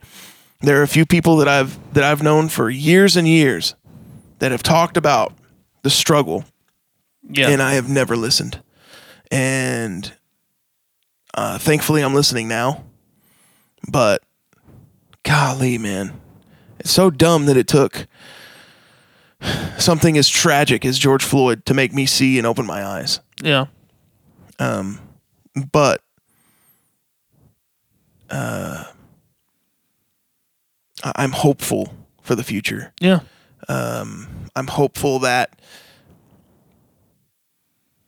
I'm hopeful that the church is going to finally be the church in America Yeah. and that we are going to see transformation happen in our bodies, in, in, in our local bodies, Yeah.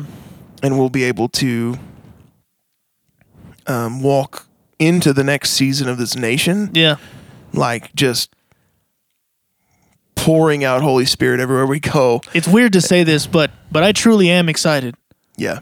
Um yeah, there's there's there's uh I'm not going to lie, I'm exhausted. I'm worn out. Yeah.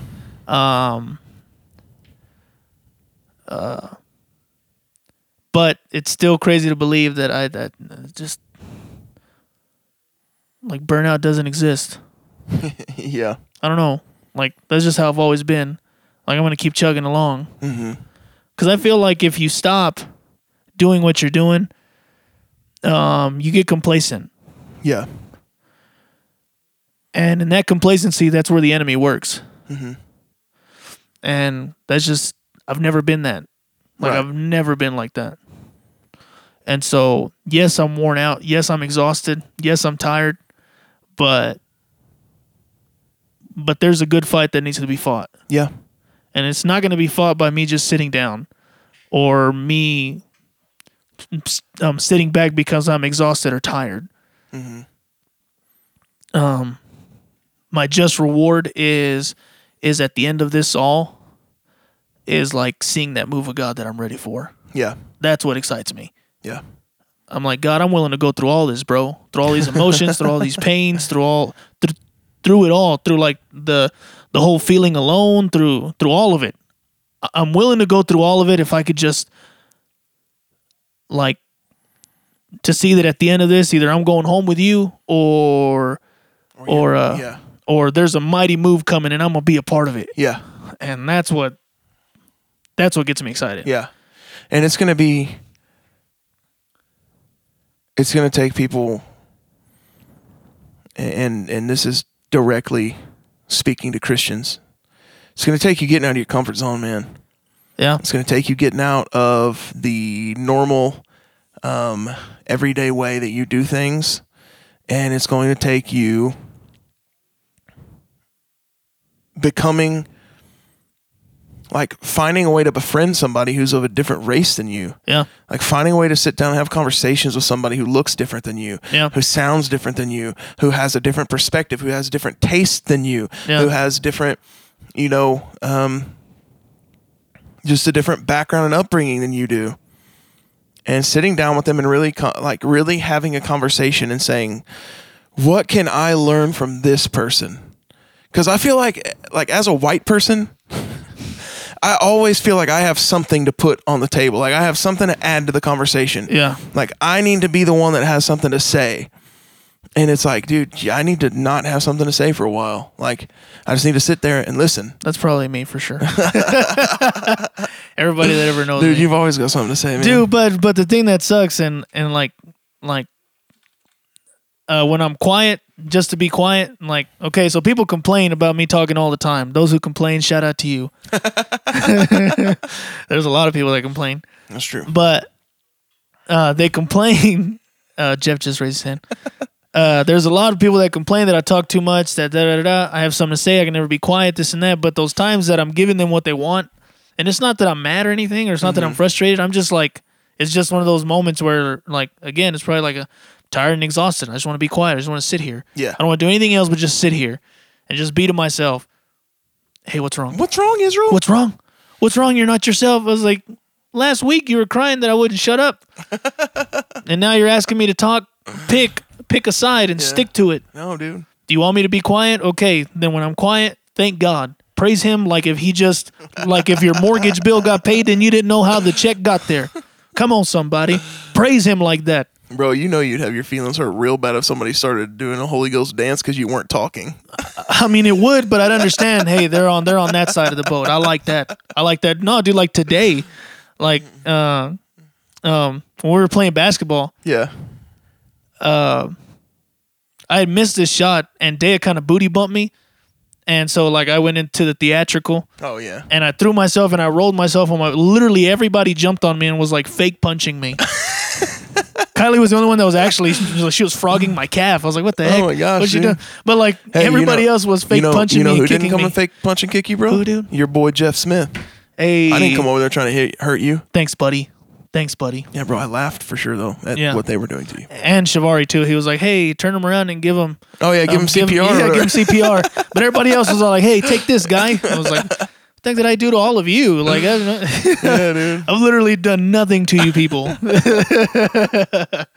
uh, before, because it's already midnight for sure. Yeah, for sure. But before, uh, um, since we're talking about this, let me kind of lighten up the mood. This is a funny cop story involving my mother and my brothers again.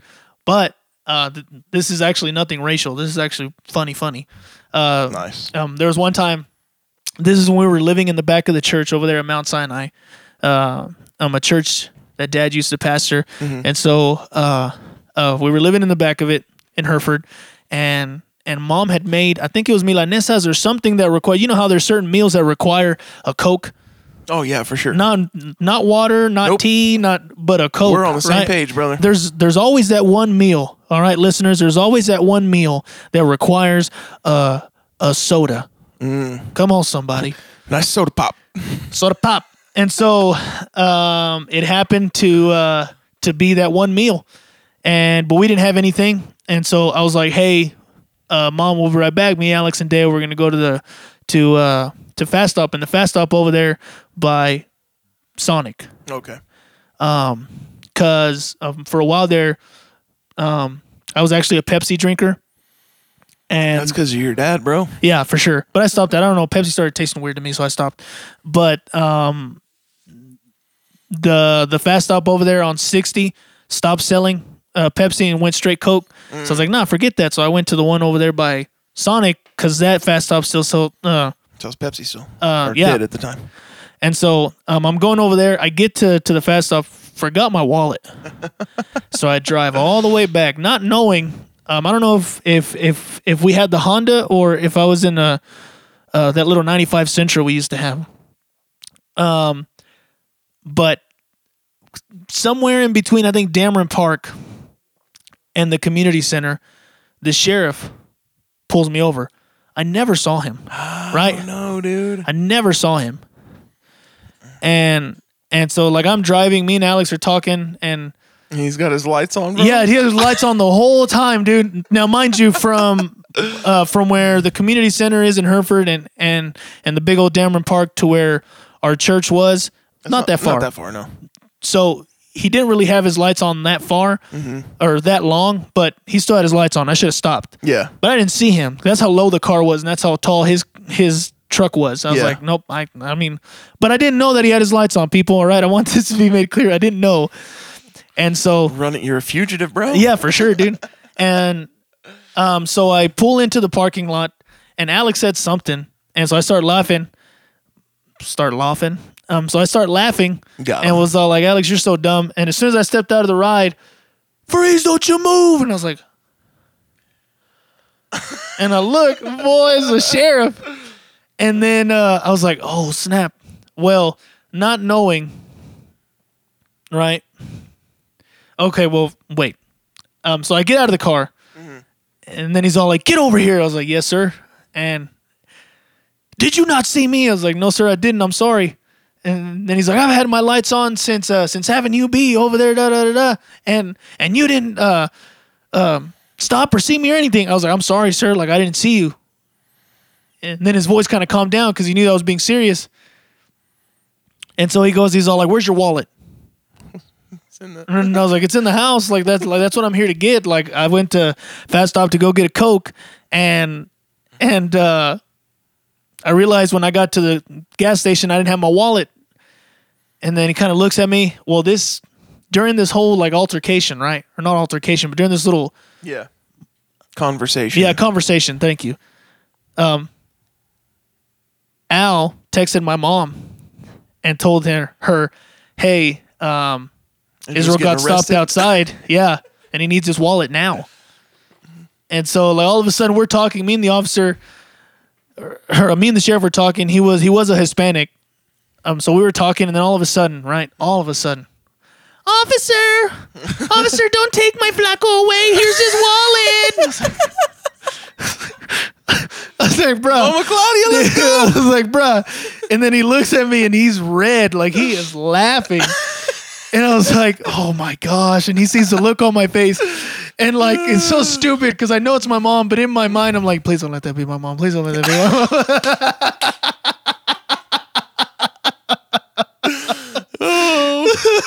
Please no. Please don't let that be my mom. Please don't let that be my mom. And then he's like, go get your wallet, man. So I go over there and I get my wallet and I come back. And, and then like, he's still laughing.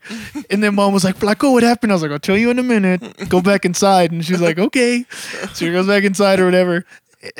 And, um, gosh, dude, the officer, like, he was still cracking up. And, and, uh, as soon as I got to him, he was like, look, I was going to give you a ticket.